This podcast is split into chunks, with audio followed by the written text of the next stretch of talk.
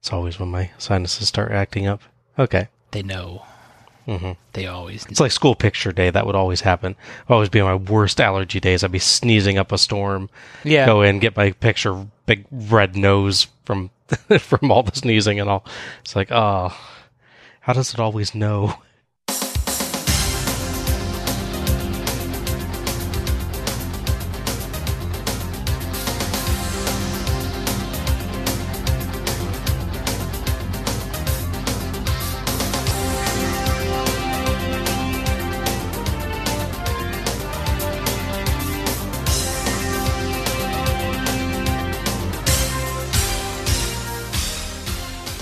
Hello, everyone, and welcome to Let's Go to the Ring, where we take a look at the good old days and not so good old days of World Championship Wrestling, series by series. I'm your host, Bob Moore, and I'm here with Pro Podcasting Illustrated's 2019 Podcaster of the Year, Alec Bridgen, It's an honor to be nominated. and Pro Podcasting Illustrated's 2019 Most Popular Podcaster of the Year, Matrix Mullins. I'm only popular because all my friends are made from Play Doh. okay. That would explain a lot. Yeah. They smell great. Mm-hmm. Yeah, I, I feel like I've seen a, I've gotten a real insight into uh, into something that I, I'm not sure I would have preferred to get an insight into, frankly. Uh, tonight we're taking a look at Starcade '95, the World Cup of Wrestling. A word before we begin on a couple of points. First, this Starcade rather frequently turns to Japanese stereotypes in both commentary and angles. It can be uncomfortable or even offensive.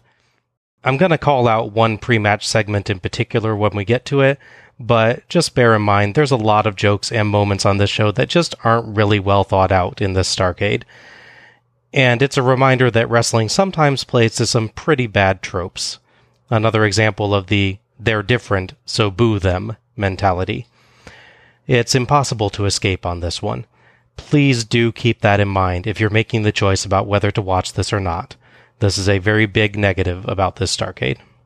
Won't get into the whole thing. but There's a whole sort of debate going on right now with a lot of stuff. Friends being the the one that's sort of the focal point for all this. This whole thing of people rediscovering things after 20, 25 years and going, oh yeah, I forgot about that. Mm-hmm. And then it's like whether or not you should be allowed to be bothered by it. Even if you lived through it like we did, I'm like, I feel like I should be allowed to. I saw it both times, but apparently some people think I'm not supposed to remember how things are back then. So I don't know. Mm-hmm. With Netflix and the access to you know legacy or you know you know older shows, some sometimes while you're watching a show that you had fond memories of, it, it won't ruin the show for you, but it, you definitely won't appreciate it like you did just because you're like, oh, oh, that no, why did I laugh at that? Or you know, Yeah. maybe I just, you know, I know that's the character or the archetype they're playing, but I don't know. It doesn't really fit with how I feel about things now. Yeah. And our second note this is our first show of many to feature Chris Benoit.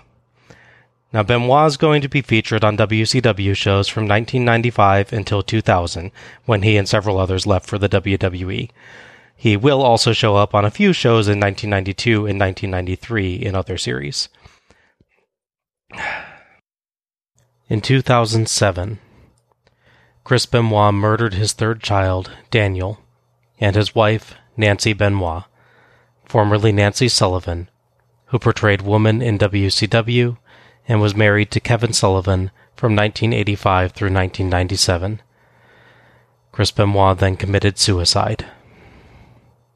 There will be uncomfortable moments during Benoit's appearances, most notably a storyline running from 1996 to 1997, in which Nancy is involved in a feud between Chris Benoit and Kevin Sullivan.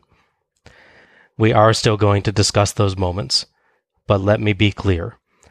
Our opinions about that storyline regard only the television storyline itself, and should not be taken as judgment or opinions of the actual people involved.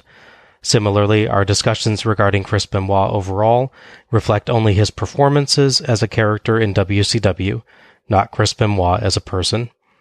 Our sympathies are with those affected by the 2007 tragedy, and no disrespect is intended from our discussions.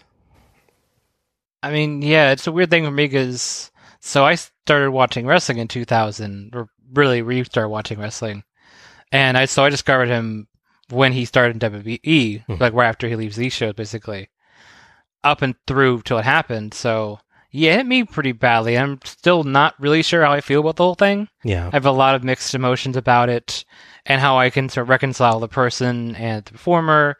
I try to separate it, but yeah, I most people that never really fully separates art from the artist.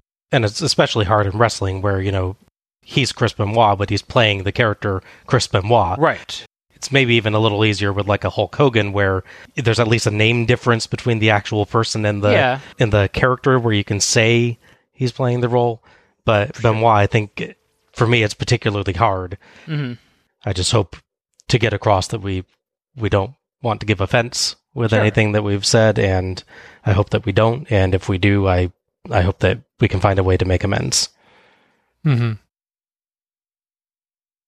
Starcade 1995 was held on December 27th, 1995, at the Nashville Municipal Auditorium in Nashville, Tennessee, in front of 8,200 fans, 6,018 fans paid.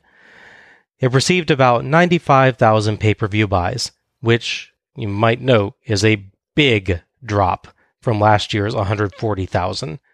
That is.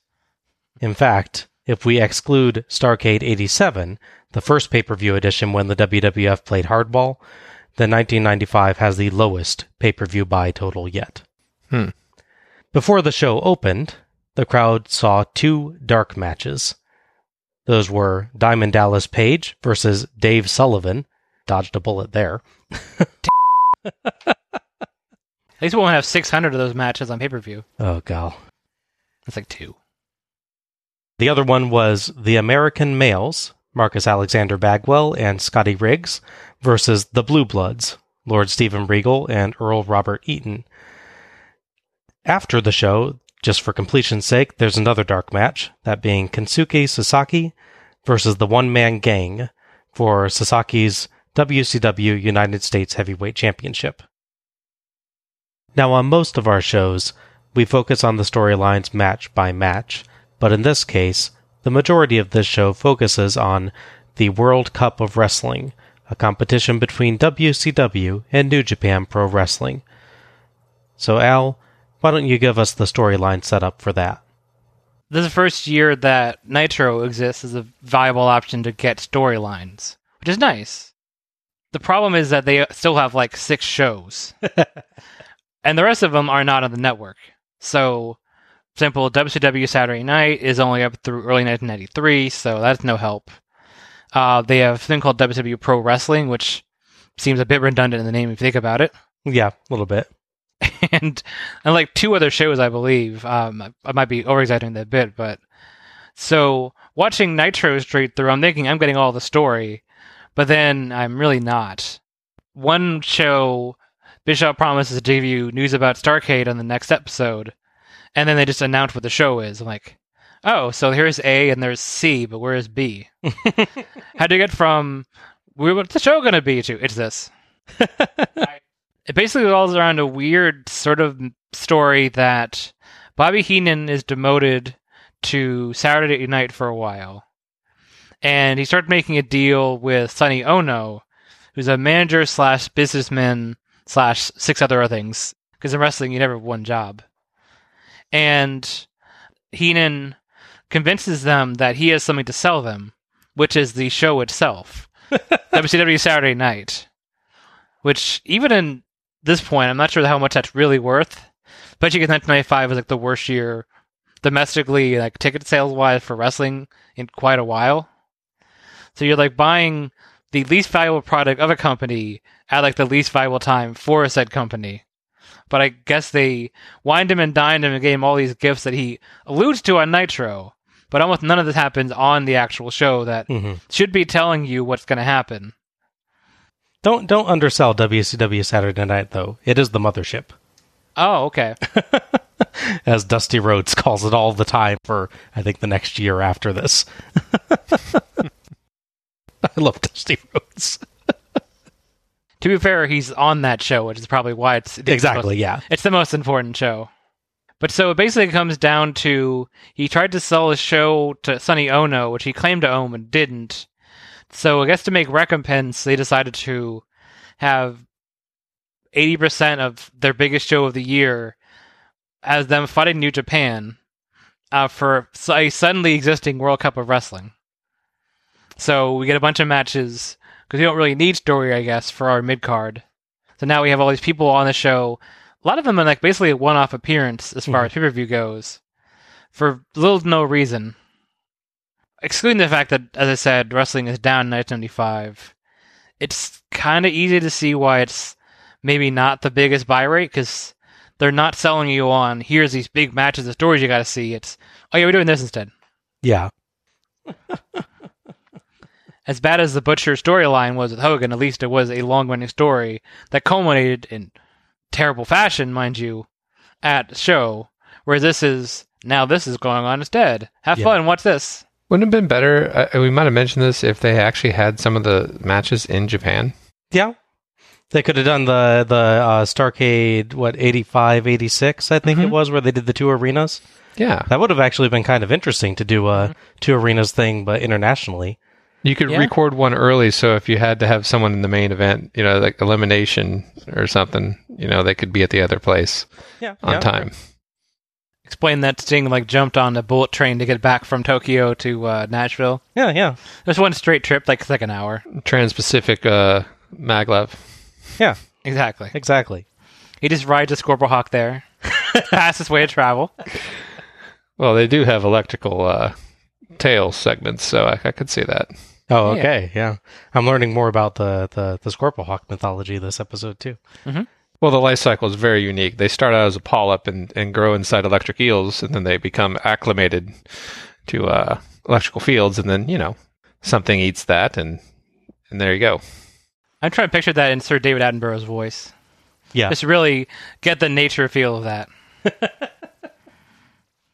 As countries across the world compete for global dominance, World Championship Wrestling has accepted the challenge from New Japan Pro Wrestling in a best of seven battle for the World Cup of Professional Wrestling.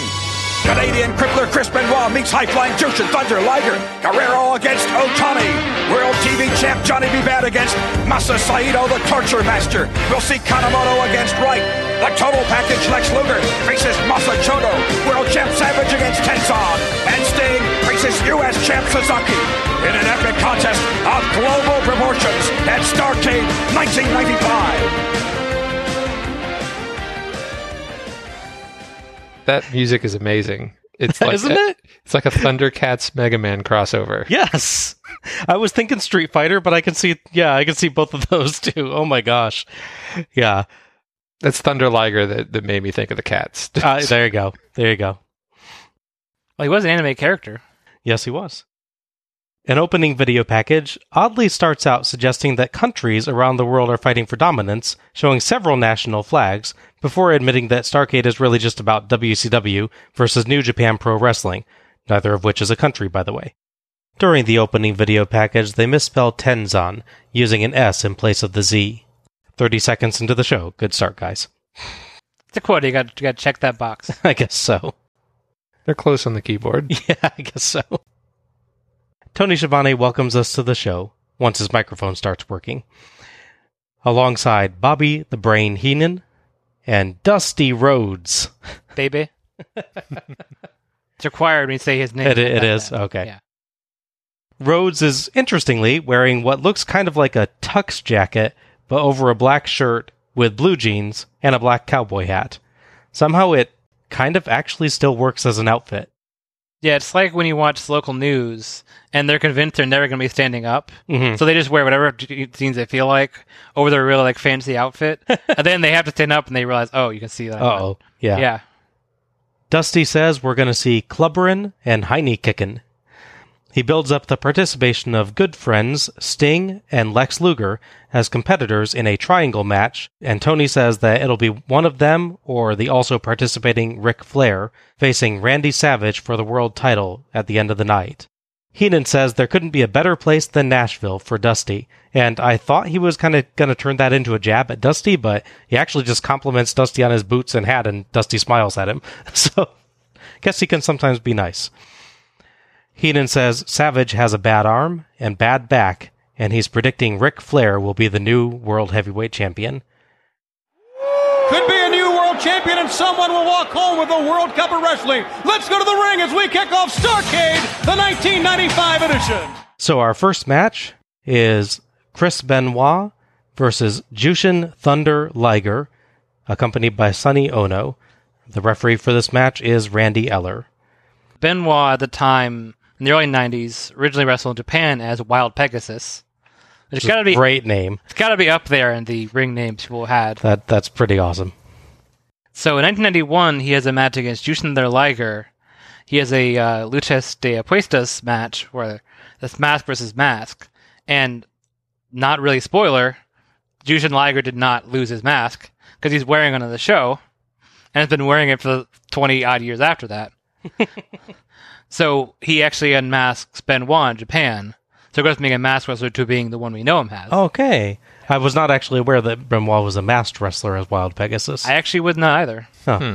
The other thing of note is that in 1994 1995, they both competed in the Super J Cup, which is basically a big tournament they have between the junior heavyweights in Japan.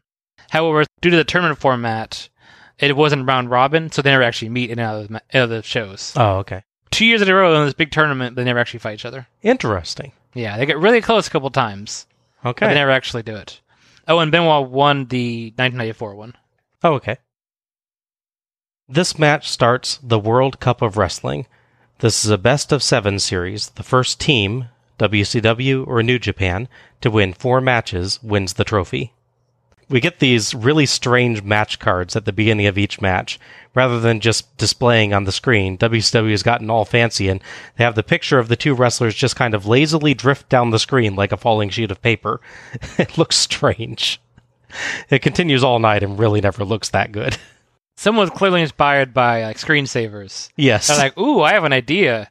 Remember those those clocks and floating windows things? yeah. let's use that." That's like one of those one of those cases where someone was like, "Ooh, I learned how to do a special effect," and never questioned if they actually should. Mm-hmm. See also Max Magician. Yes. Except for that one scene where the knights just disappear without any special effects, and mm-hmm. they really should have done a special effect there. I like the one where the little kid is turned into a mouse and gets thrown and he says "we" before he dies. Thought he's like flying through the air. I forgot that part. Yeah. If I can help, my last word will be "we." So Yeah. No. I'm hoping for Yippee. Maybe he was proclaiming his love for Nintendo. Ah. Sadly, Benoit does not come out with the awesome Four Horsemen theme, despite being a member of the faction at this time. I was really bummed about that. That's one of my favorite wrestling themes. yeah, it's weird that in both cases we should get it, we don't. Yeah. Oh, sorry. Is it a coincidence that someone who is Pegasus becomes a horseman? Eh, there you go. There you go. Like his wings were clipped. Yeah, the mask was his wings, and now he's a horse. Yeah. There All you go. together. Yep. Synergy. Liger has an amazing cape this year red, gold, and silver. It looks awesome. Dusty calls Sonny Ono Sonny Bono. Heenan corrects him. Heenan predicts that New Japan will walk away with the World Cup, and Tony says that Heenan has sold out. Heenan denies it. He lists off a bunch of expensive goods a Lexus, TVs, watches, pearls, diamonds, and the like, but says they didn't give him all of it. He earned some. Not the strongest defense. We're starting the tournament for the World Cup, and we have not seen it yet. Yes, that is true. Just keep track of how long it is till we actually get to see the cup that we're fighting for. Yeah. We get a quiet USA chant as we start for Chris Benoit, who's from Canada. Yeah. At least later, he they change it from him being from Canada to residing in like Georgia, I believe. Yeah, So that you can excuse it then if you just don't know who he is. But yeah. but not on this show. Oh no. No pun intended. Liger uses speed and agility to keep ahead of Benoit and hits rapid arm drags and a drop kick to send Benoit rolling out of the ring, then follows with a flipping senton. The announcers, in a theme for the night, vary between talking about the World Cup as the USA versus Japan or WCW versus New Japan. Back in, Benoit overpowers Liger, but Liger comes back with a hurricanrana and a flipping axe kick that actually earn him applause from the crowd. Benoit gets a tilt-a-whirl backbreaker to win the crowd's love back, but Liger again counters everything else he tries and Benoit rolls out. Liger starts to dive, but Benoit dodges, so Liger bounces off the ropes and back into the ring. Dusty says he did a little tipsy toe, and he was teetering on totter, and Heenan is incredulous.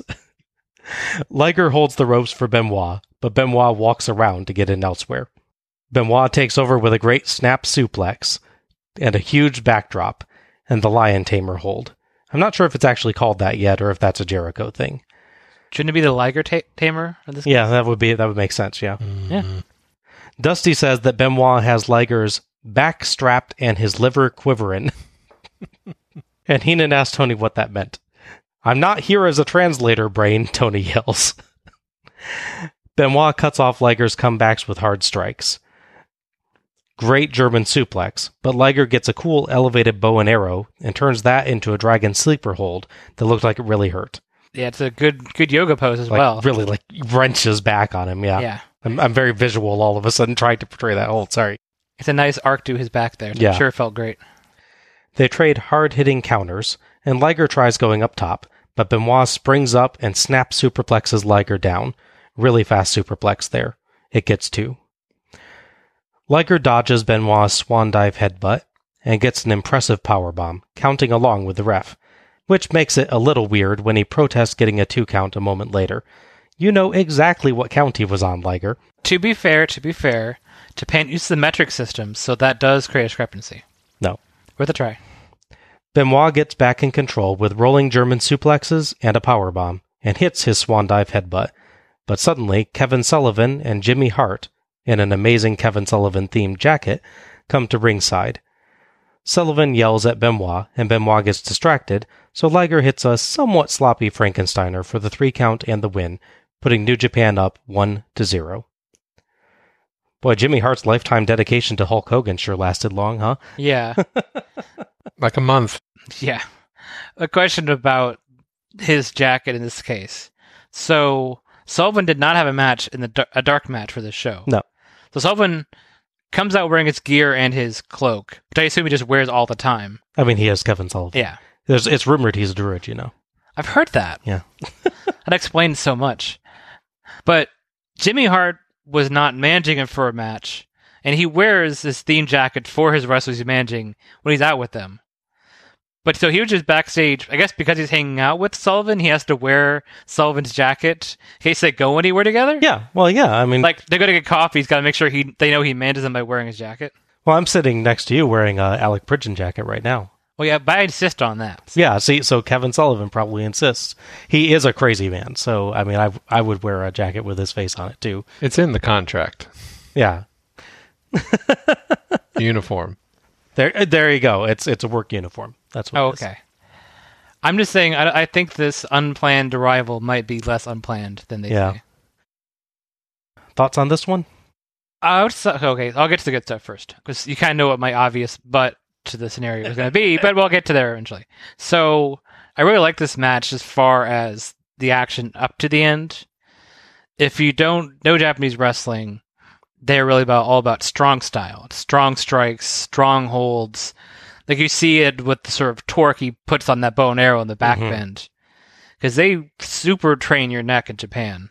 You like sit for like an hour straight with like a full bridge on your neck. Ow. I mean, I might be exaggerating the exact time, but basically they really focus on that. That's like the core of your routine is be able to bridge and balance on your, your neck like that. Actually, you watch Japanese match, you're like, how are they getting up for that move? Because they have like the most invulnerable necks in the world, basically. that sort of informs how matches like this are, where they are hitting each other really hard. They're definitely slamming each other around. Aside from certain things where they cooperate, like the ending spot, it's kind of the thing like with Anderson. You could see someone watch it and think, "Oh, this seems real," because Mhm. they were really thrown to the round. They cover the little gaps that you have to do cooperate pretty well, so it definitely creates the illusion really well. So, in the obvious but, of course, is the finish, because for some reason we have to have interference in this match, and we have to have it done not in the best executed way. Because Benoit clearly could go for a pin. And so, worst case scenario, Sullivan runs and attacks him, and he went by DQ Right. because he just hit the the headbutt. There's no reason to do anything but that. And it really would be a better insult to the guy if he's running to get you to pin the guy right in front of him and go, "Yeah, look what I'm doing." And as we know, Kevin Sullivan, if you're pinning a guy, will very nicely just kind of teeter on the top rope until you're done pinning and then jump into the ring. Yes, exactly. he really should have taken that into, into account. the way they did the Hurricane was a little weird because I know he can do those moves better, hmm and it makes me think they should have had him get, take a power bomb and get pinned. because you can move into that really easily. You could like you know jump at Liger and you grab and counter him, but they went the way it did.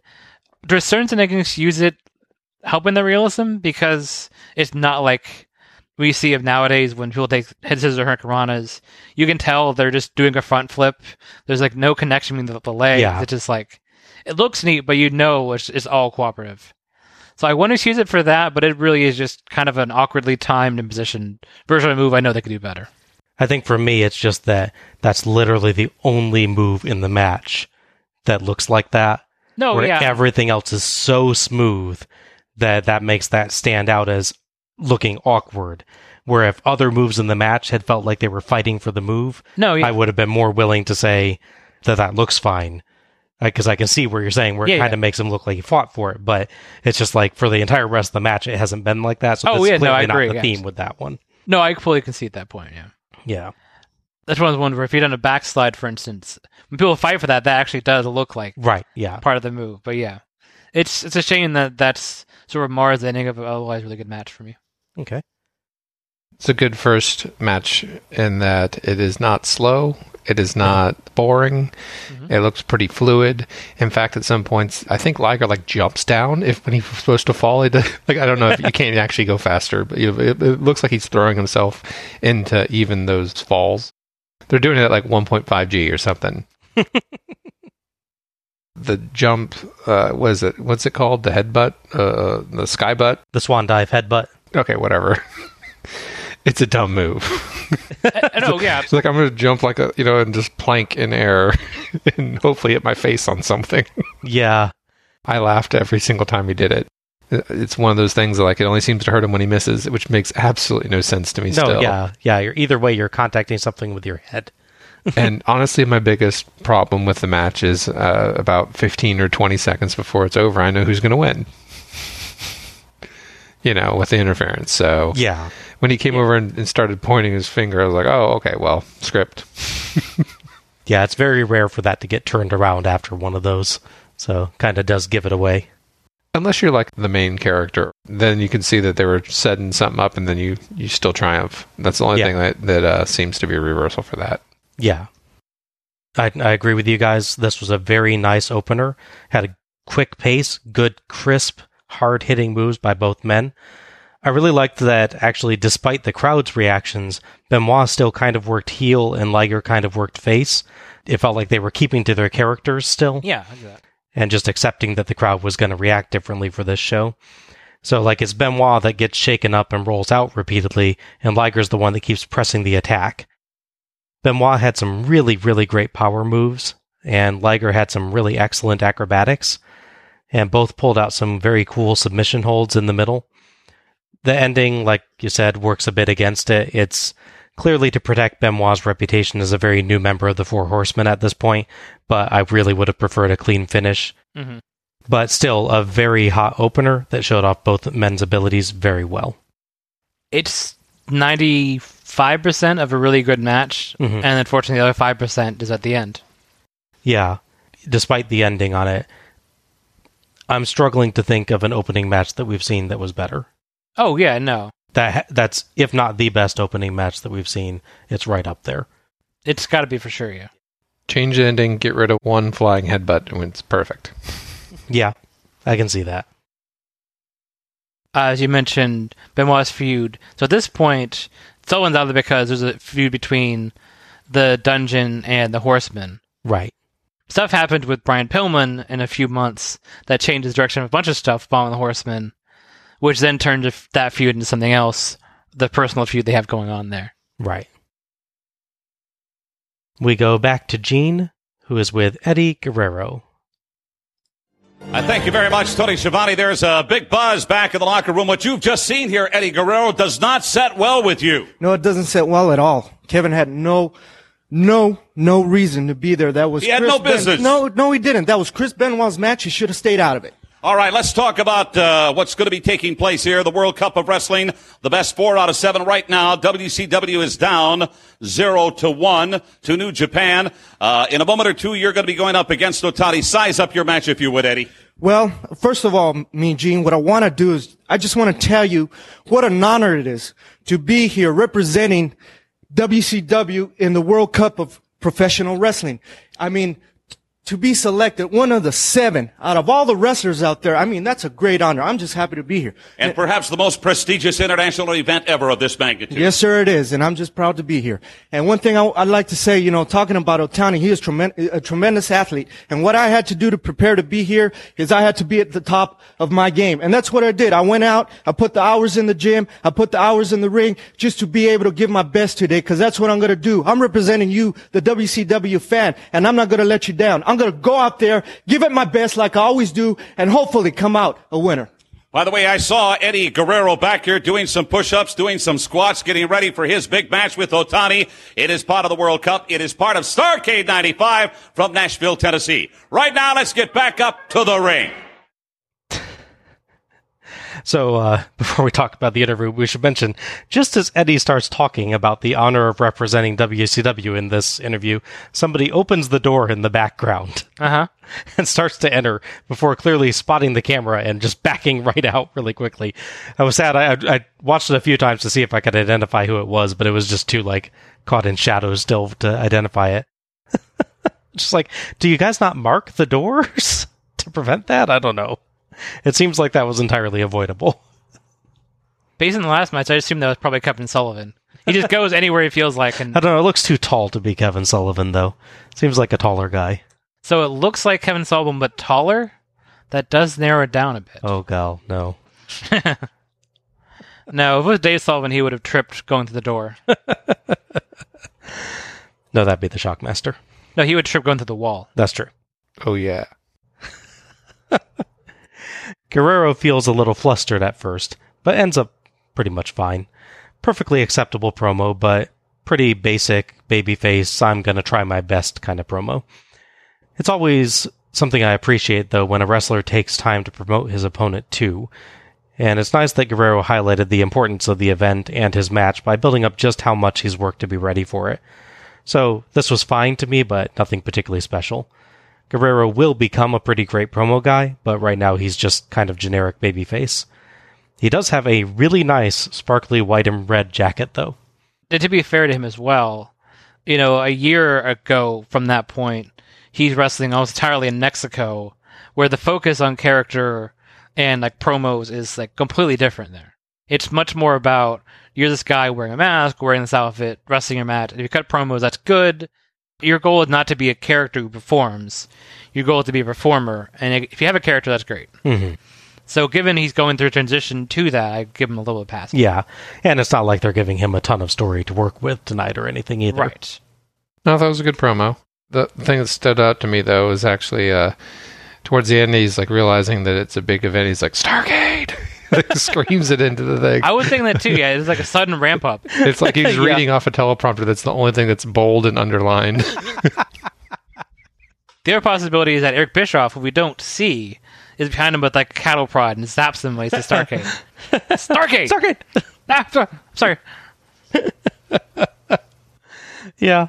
If anyone Yeah. would. or maybe just that at the end, it's just like the only part he rehearsed. there you it's like he's confident.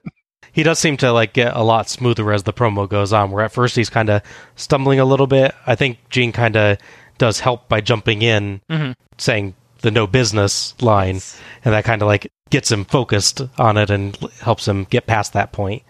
It's definitely a, yeah a more subtle version of the actor giving the other person his line. Yes. Than you get sometimes where like, don't you mean you're really concerned? oh yes, I'm really concerned.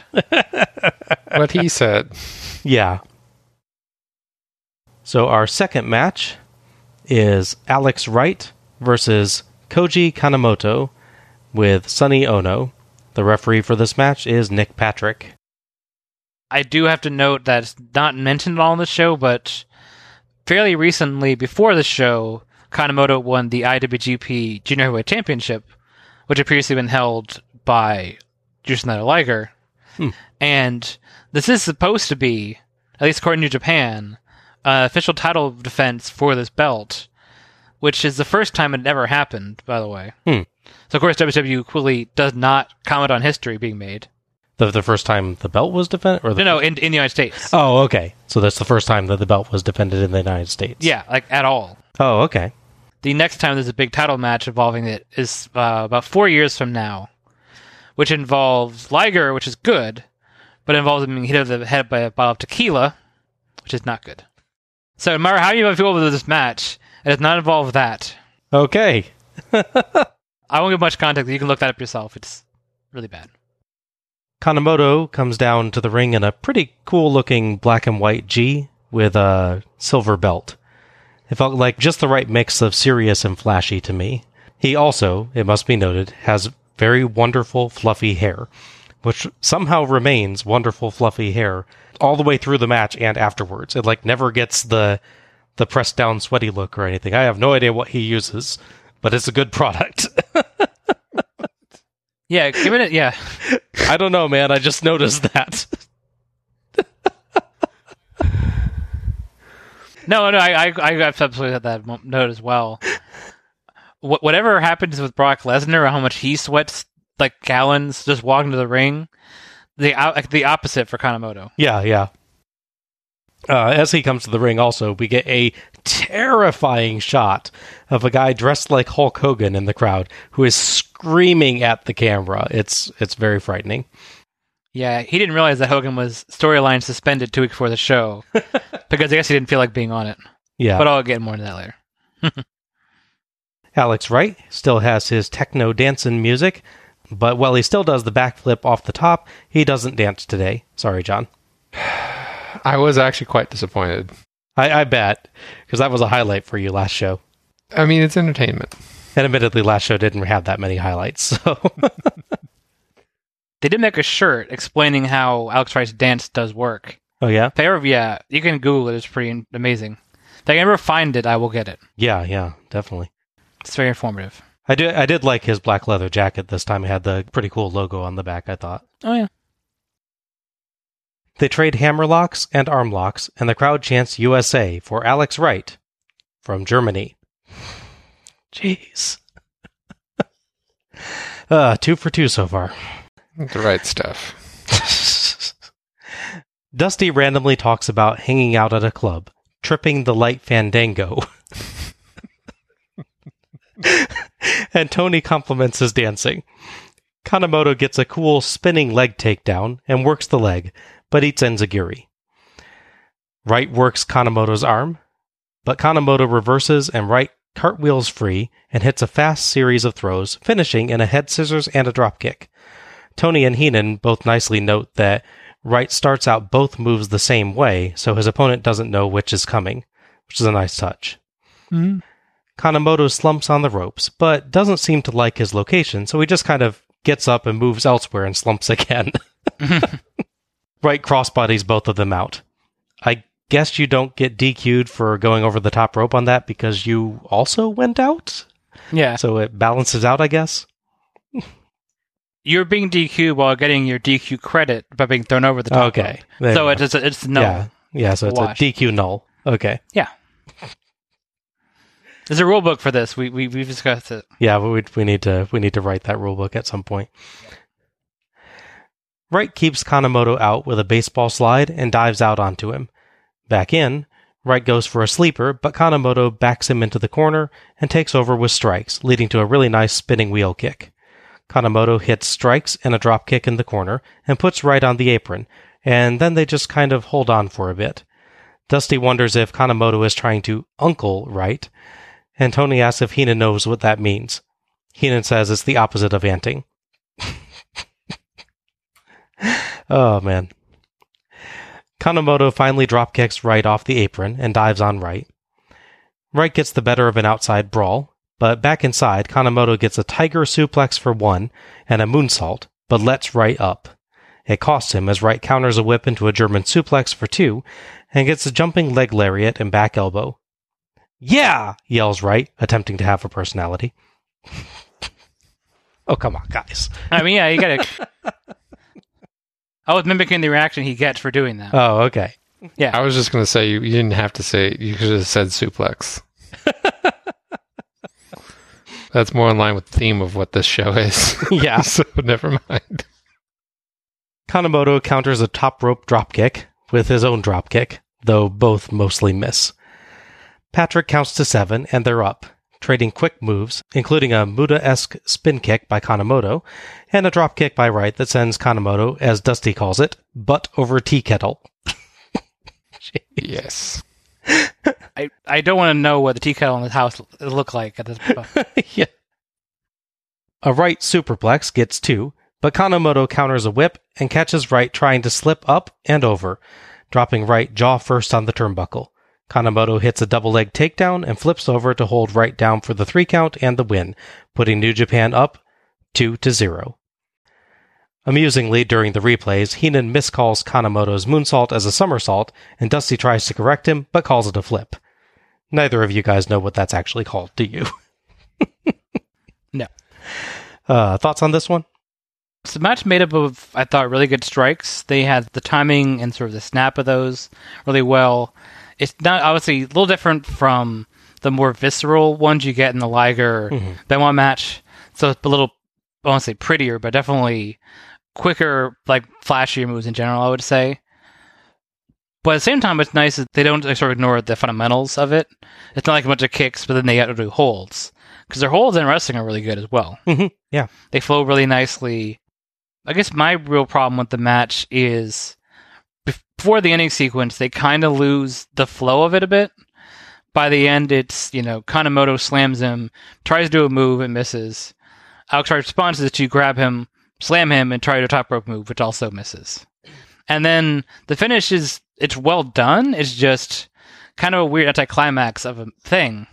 There are all these strikes and counters. It's just set him down and just float over and pin him. I felt exactly the same way on the finish. It's like you did big move, big move, big move, big move. Oh, it never, it can't quite take him down. And then, wait, that's it?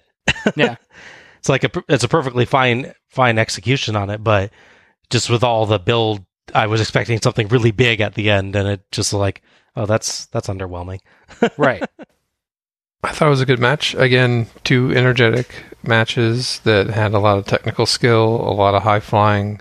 Alex actually kind of reminds me of like a Das Wanderboat, like a you know a steamboat esque, you know Das Wanderboat, and uh, I'm gonna try to sell it. Koji uh, really does a good job of selling. Even some of the stuff that Wright does, you know, Koji just fl- will fling himself back. You know, like there's one kick it looks like Alex is going quick, but uh, he just touches him, and Koji just flies from the the ring and into the the barrier. Mm-hmm. That kind of made me take notice of him. Good physical prowess uh, and uh, athleticism from both. I'm kind of glad that Koji won, just not necessarily the the way he did. Yeah. What What's your feeling on the ending? Is it did that kind of catch you the same way as us, or was it? I wasn't expecting that to be the end. Mm-hmm. and at least it was different than anything else in the match. It wasn't like you know they had tried one move three times and either you know succeeded all three or failed and finally landed it. I honestly thought the end of the match was going to be when they both met each other midair. I thought they were going to end the match there and you know have one or the other recover quickly and roll them up, but it just went on for three minutes after that. Yeah. From my perspective, this was a good match, albeit one that got a little bit sloppy at times. They seemed to have a few miscommunications here and there, a few spots where you could tell that they were working something out or clearly moving into position for one another. They just didn't hide the cooperation as well as in most matches. But Both men had some very nice moves, and they largely kept up a very fast pace. They built nicely on their spots, too. In particular, Wright's float over in the corner works the first time and gets countered the second. And the series of top rope dropkick attempts before Wright finally manages to land one solidly is kind of nice, too. Uh, if only he was as skilled at judging the possibility of top rope drop kicks as the Z Man, huh? He knows when it's possible and it's not possible. Yeah. Yeah, yeah, yeah. He would have saved himself some pain there. Kanemoto has some very good character work and some great expressions, which helps make up for Wright largely not having much character or expression himself. I liked it, but it could have used more polish, I guess is how I'd put it. There was that nice spot, sort of jokingly I say this, where he has Kanemoto tangled in the ropes, and he's, I guess, supposed to do like a shoulder block to the stomach. But he kind of just leans up with his, His shoulder against is his stomach. so gentle, yeah. Yeah, it's like he's leaning in to sort of rub his shoulder on his belly, and he's like, "Oh right, I mean, uh, shoulder block, second time, and actual Yeah. impact." He's gauging the distance. Yeah, yeah. There you go. Yeah, Uh, I'm just picturing what I was talking about. It's like when those cats they, they put their head up against you. It's like a, a term of endearment and plotting. Yes. mostly the latter. Yes. Yeah. Depending what company you work at, the big show of the year is different different times. Theoretically, it's Starcade, although this show makes you think otherwise. Uh, for WCW, obviously WWE or F at the time, it's WrestleMania, which is in March, April, this time time period. The biggest one, for the most part, for New Japan is Wrestle Kingdom. At that match, Koji Kanemoto had to defend his IWGP Junior Heavyweight Championship against Jushin Thunder Liger, which he lost. And yes, that was in January. so streak continues even across the pond in Japan. unfortunately, I was kind of looking more Alex Wright stuff up.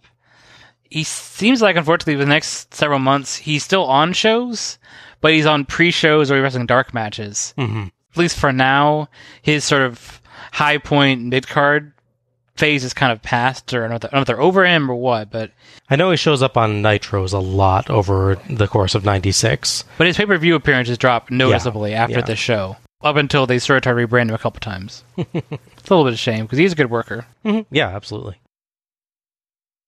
We go to the announcers, and Tony breaks down the current status and notes that to win, WCW now has to win four of the remaining five matches. Dusty says that WCW has to regroup, and Heenan holds up a present that he got from Sonny Ono that's a little display of the Japanese and US flags. Again, the the first two wrestlers for WCW were a Canadian and a German. This is not the USA versus Japan. This is WCW versus New Japan. Heenan says WCW knows that they're in trouble, and Tony throws to Gene Okerlund, who is with Sonny Ono. Tell you the truth, uh, Tony, I've got Ono standing by. I'm going to be talking with him in a moment. He is delighted. He is coming out of his shoes right now because New Japan Pro Wrestling is up two to nothing here for the World Cup of Wrestling. By the way, ladies and gentlemen, this past week, an extraordinary amount of money, geetus, the long green, was offered to a superstar. Mark Madden will have complete details on that story tonight during his exclusive hotline report. Give the madman a call from the Pittsburgh Post Gazette at 1-900-909-9900 for all of the inside stories and for what's happening behind the scenes here at Starcade. Call the hotline right now. Take a look at that big uh, mm, grin on your face. Sonny Ono, come on in. It's two zip right now. You obviously are delighted. Pretty soon you'll be five zip. Well, it won't get to five zip. If it gets to four zip, we're going to close down shop. Close down shop and maybe we buy WCW. Then maybe we buy Iowa. Wait a minute. Buy WCW. WCW is not for sale. Iowa, that might be another story. I don't know a whole lot about this state. This is America. Everything's for sale. Well, uh, you Japanese people would know that. Yes. you noticed. As you didn't know. Nobody knew. But we have friends in Dungeons of Doom. I just saw in the first match. Was, Hart- was, some, was somebody paid off? no, no. Well, Jimmy wait a minute. Now, was somebody paid off? You just say, No, oh no? no. Sonny? Oh no, my name. Well, Oni. Hey, don't work with me, please. Give me a break. right now, let's get back to Eric. Oh, I beg your pardon, to Tony. You are confusing me a little. bit. Oh, oh my goodness, Gene Okerlund is in a quandary right now. And yes, everyone has a price, don't they, Brain? I like that's someone else's catchphrase, uh, Tony. Yeah, but it is a good line. Mm-hmm. Just does a very nice, smooth. Uh, everyone has a price, and then looks really quickly over. Don't they, Brain? mm-hmm. Yeah. As for the promo itself, uh, Ono's character plays up the broken English here, which I don't know.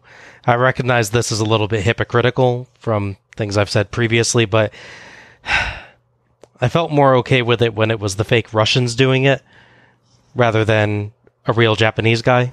Right. There's less of a racial angle to it then, I guess.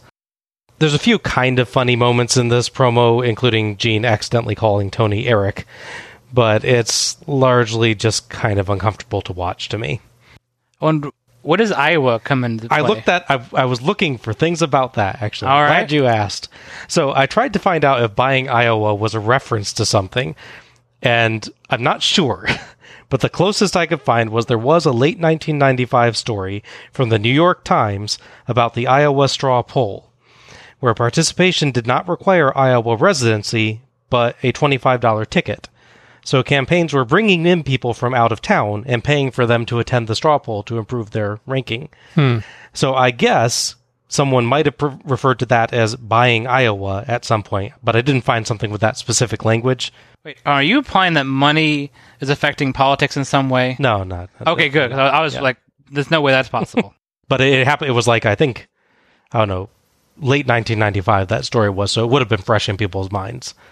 I liked how he was kept on giving all the names for money. That was weird. I was really hoping to be like big cheddar, bread, the whole sandwich. yeah, just keep, keep it going.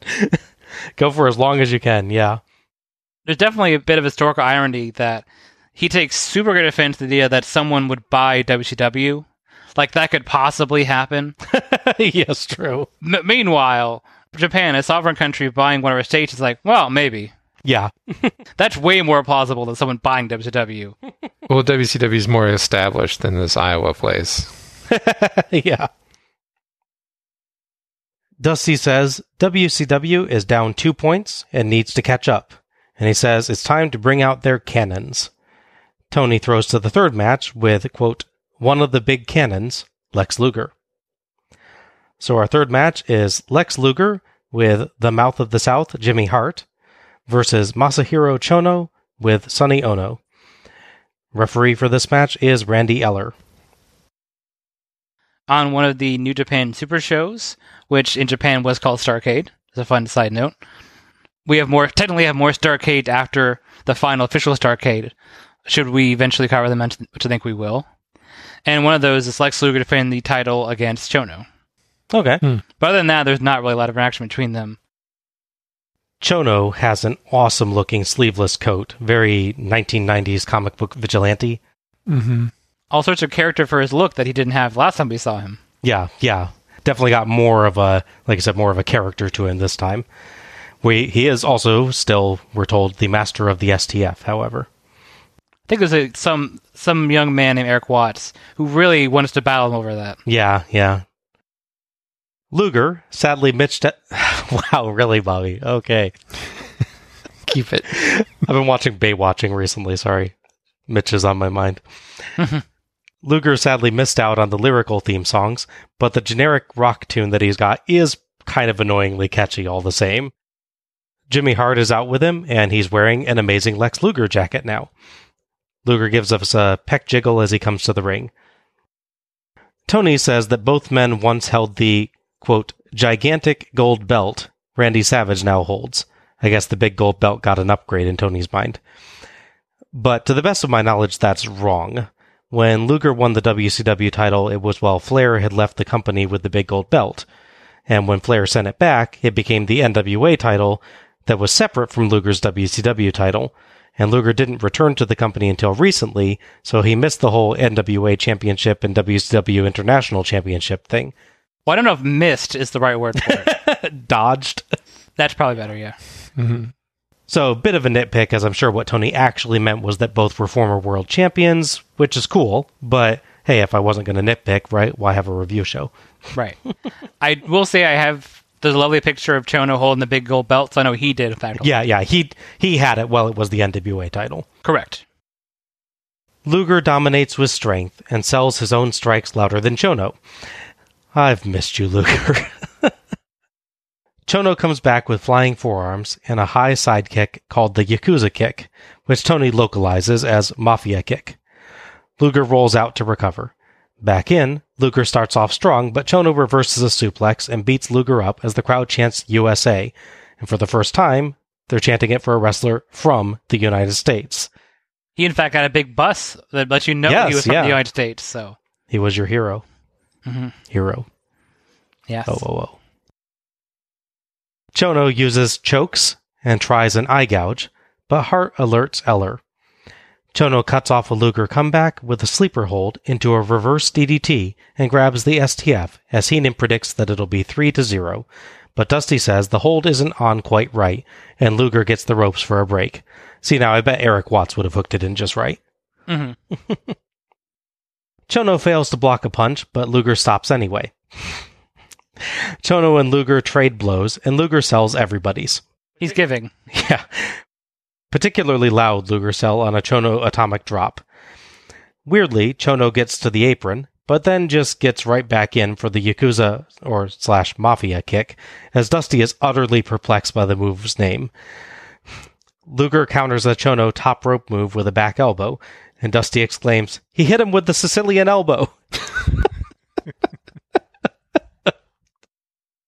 Somewhat unceremoniously, Luger gets the torture rack, and Chono gives up. WCW gets a point, and the score is now 2 to 1, with New Japan still in the lead. Thoughts on this one? So, in ring wise, it's not quite as strong as the previous two, I would say. It's one of those ones where they don't do a whole lot of really interesting stuff in the ring.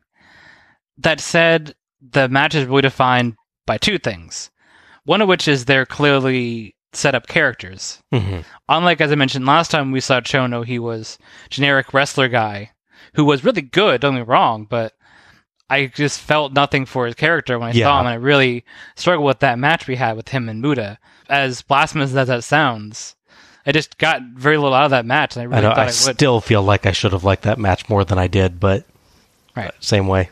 A few years later, now he's back as a clearly defined character and look, and Luger has fully accepted his sort of over the top uh, Lex Luger character, selling and all. If the exact, literally the exact same match played out with two different wrestlers, it wouldn't be the same. hmm Literally every move and sequ- sequence, if copied and pasted, it would not be the same without them. Luger's selling is gloriously over the top. Yes. the high point for me is when he's getting kicked and sells super loud and then kicks back in response and sells the exact same way at the exact same volume. Yeah, it makes literally the same sound when he's getting hit and hitting someone else in sequence. It's awesome. The Luger selling thing is like he was ribbed for like a decade and someone told him everyone sells like that and somehow he didn't figure out after I assume hundreds of matches when no one Yes. else did that but him. He's like, okay, maybe this time they'll do it. And then they did and he's like, that's weird, but I'll, I'll keep trying this until it works. So I'm the only guy that knows how to sell in the company. Yeah. Yeah, exactly. Whoa. As you mentioned, there was a one bit with the punch is definitely a little awkward because yeah, he clearly doesn't actually stop the punch. Yeah. Uh, the other part is, as you sort of hinted at, so Chono clearly goes to the outside, like he's gonna climb the rope and jump at Luger, but then I guess realizing he's in the wrong position for the way the match is supposed to end, so he kicks him, runs to the other side of the ring, where now he's facing Luger's back, which is an important difference. So you can take the back elbow Yeah. be countered. So I guess he couldn't be countered by a forward punch or an elbow. I, don't guess? know. It had to work. that He's surprised by the elbow and then put the torture rack. I guess. It was a good elbow. No, It is was a good elbow. no, Yeah. It's just setting it up is a little bit awkward, but the the actual spot itself looks awesome. right. It's an awkward way to get to where they get, but on the plus side, Luger actually wins with the torture rack on pay per view Yes. on Starcade, finally breaking the streak of him either not winning or winning some other way.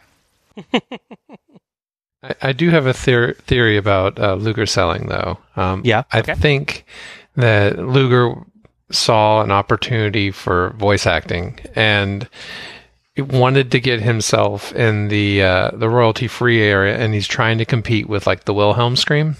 Oh, there you go. That he just tries a different variation until he gets the right one. Okay. And the one you hear twice is like the most current version. I think I think he's trying to try out for like fighting game sound effects. He records it and then he goes to where they're making the new Street Fighter. He's like, "No, no, this is this is what it should sound like if someone's taking a sonic boom." He's like, "Whoa!" Thoughts on the match itself? It was pretty formulaic. You know, I don't know Chono as well as either of you, but I did enjoy watching him. There wasn't anything out of other than the finish that was that wasn't out of the ordinary or uh, uh, unique from Luger. Hmm I do like that he has some charisma, and and I know that it's not a bear hug, but I'm kind of over the the crotch shot stuff to set up. You know, especially if it lasts forever. I think the Nature Boy ruined that for me. but it wasn't bad. Again, I'm I still was looking back at the first two matches and, and comparing it to this one. I mean, I'll say you can tell by the crowd reaction because once he hits the elbow and clearly he's going to do the torture rack, the mm-hmm. crowd just like super pops. Yeah. Oh yeah, In contrast to like a minute before where they're they're into it, but it's not the same. Yeah. and it's the first Sicilian elbow I've ever seen, and it's done perfectly. Yeah.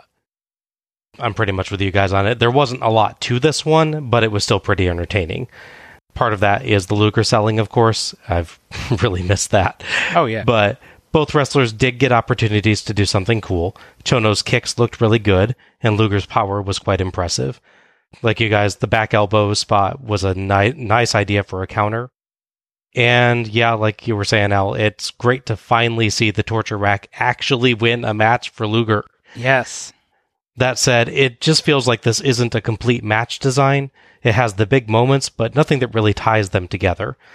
There's not much of a story to the match, just some fun spots. It doesn't really build up to its finish in any way, it just kind of decides to end. It entertained me, but it didn't involve me, Hmm. if that distinction makes any sense. It's good to see USA making a comeback. Slash WCW. Mm-hmm. uh, Lex Luger has an interesting couple of months in the immediate follow up. He will win the tag title with Sting and hold the TV title as well. Although to note, he's not holding them both at the same time, which would be pretty cool. And he wins the TV title at a house show against Johnny B. Bad and holds it for an entire day. and then loses it back. I think it's part of their weird thing they try a lot later where they just randomly have big matches and title changes at house shows just to see if people were paying attention and Yeah. trying to draw attendance up, especially of the, hey, anything can happen, Adam. Yes. Yeah. I do have a fun note for Chono, though. Uh, Chono, at this point in time, is a bad guy, obviously, you can tell by his attire. Um, he's teamed up with Masa Saito, the guy we'll see the next match. Their name is Team Wolf. That's awesome. Yeah. I like that name. I think he's locked in MVP just from that. Yeah. it's pretty, it's, yeah, that, that earned him some points. yeah. I figured you like that. We go backstage to Gene Okerlund, who is with Sting.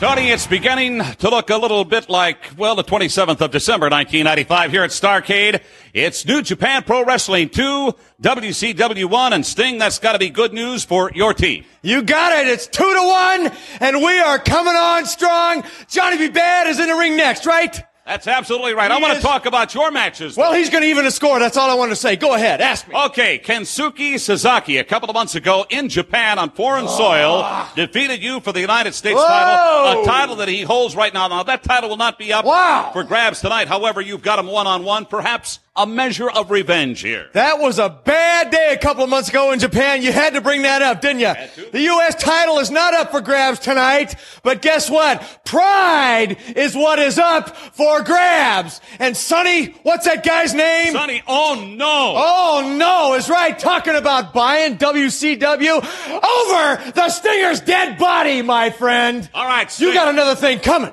Triangle match, yourself, Lex Luger, victorious just moments ago, and the Nature Boy, Ric Flair. The three of you, of course, have been stalwarts here at World Championship Wrestling for the last three or four years. Maybe a little bit longer than that.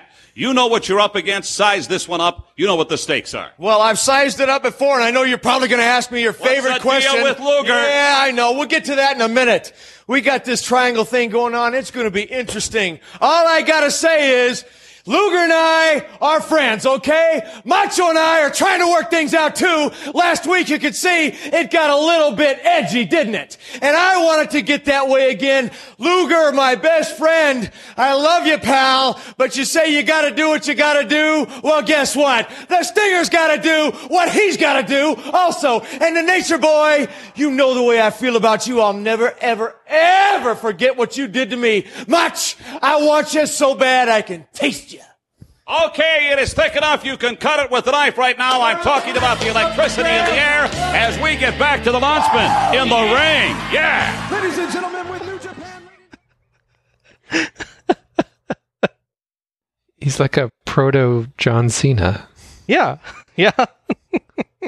And he needs therapy. He's got these relationship issues. He needs to work them out. Yeah. It's funny you meant to say that because John Cena originally was the prototype. Oh yeah. so true. he's a yeah. proto prototype. Oh, yeah. There you go. all right. Yeah, unusual Sting promo here. He's a bit more confrontational with Gene than normal, but he has his usual big personality and makes good use of it to build up the kind of complex angles that have been happening around him. They make good use of Sting's prior loss to Sasaki to build up their, at this point, still potential match. And they highlight Sting's friendship with Luger, who is just about enemies with Savage at this point. Well, he he literally fought him. He tried to win the title off him like two weeks before the show. Right, but I mean, it, it's gone beyond just competition. Yeah. To actually, like, Luger's kind of playing between face and heel. I mean, well, he tried to break Savage's arm at one point. Yeah, like yeah. a month ago. So yeah, Yeah. I'd say it's gotten pretty bad. Yeah. So, uh, where Sting has been still close to Hogan and Savage. So, it's an interesting angle that they've got going on there. Sting also effectively builds up his rivalry with Savage and his, of course, long standing feud with Ric Flair. So, he really did a lot to focus on the elements of the triangle match and world title storyline tonight. They pack in quite a lot here, but I think it works well overall. And I like that Sting took a moment to build up Johnny B. Bad too. Mm-hmm. He really takes a moment to make sure that they get that in, which I appreciated. Yeah. There's a lot of long running debate, especially as you get more character versions of Sting, as to which is the best version of Sting. Mm-hmm. You know, surfer Sting, the one we'll get next year, is it sort of the hybrid Sting? Is it definitely not Joker Sting from TNA? we all agree it's not that one. At this point, I kind of like sarcastic Sting. he's he's pretty good at sarcasm. Really growing on me. Yeah. We have to, as a side note, mention that they did refer to Luger, Sting, and Flair as the stalwarts of WCW over the last Oh yeah, years. yeah. Yes, but Luger not for the past few years. Yeah, and Luger literally just returned in October. and Flair actually not for a couple of the past few years Yeah. because he was gone for uh, ninety one and ninety two, He retired. and then yeah, and then retired for last year's show effectively. So yeah. So yeah, Sting, yeah, sure, totally. the other ones maybe not so much. No, not so much. Yeah. Tony throws to the next match and says that Sting's comments were interesting. Tony wonders if Sting may turn his back on his fans tonight with his do what he has to do comments. Dusty says that Sting is ready to go and not afraid of consequences, but don't question his integrity.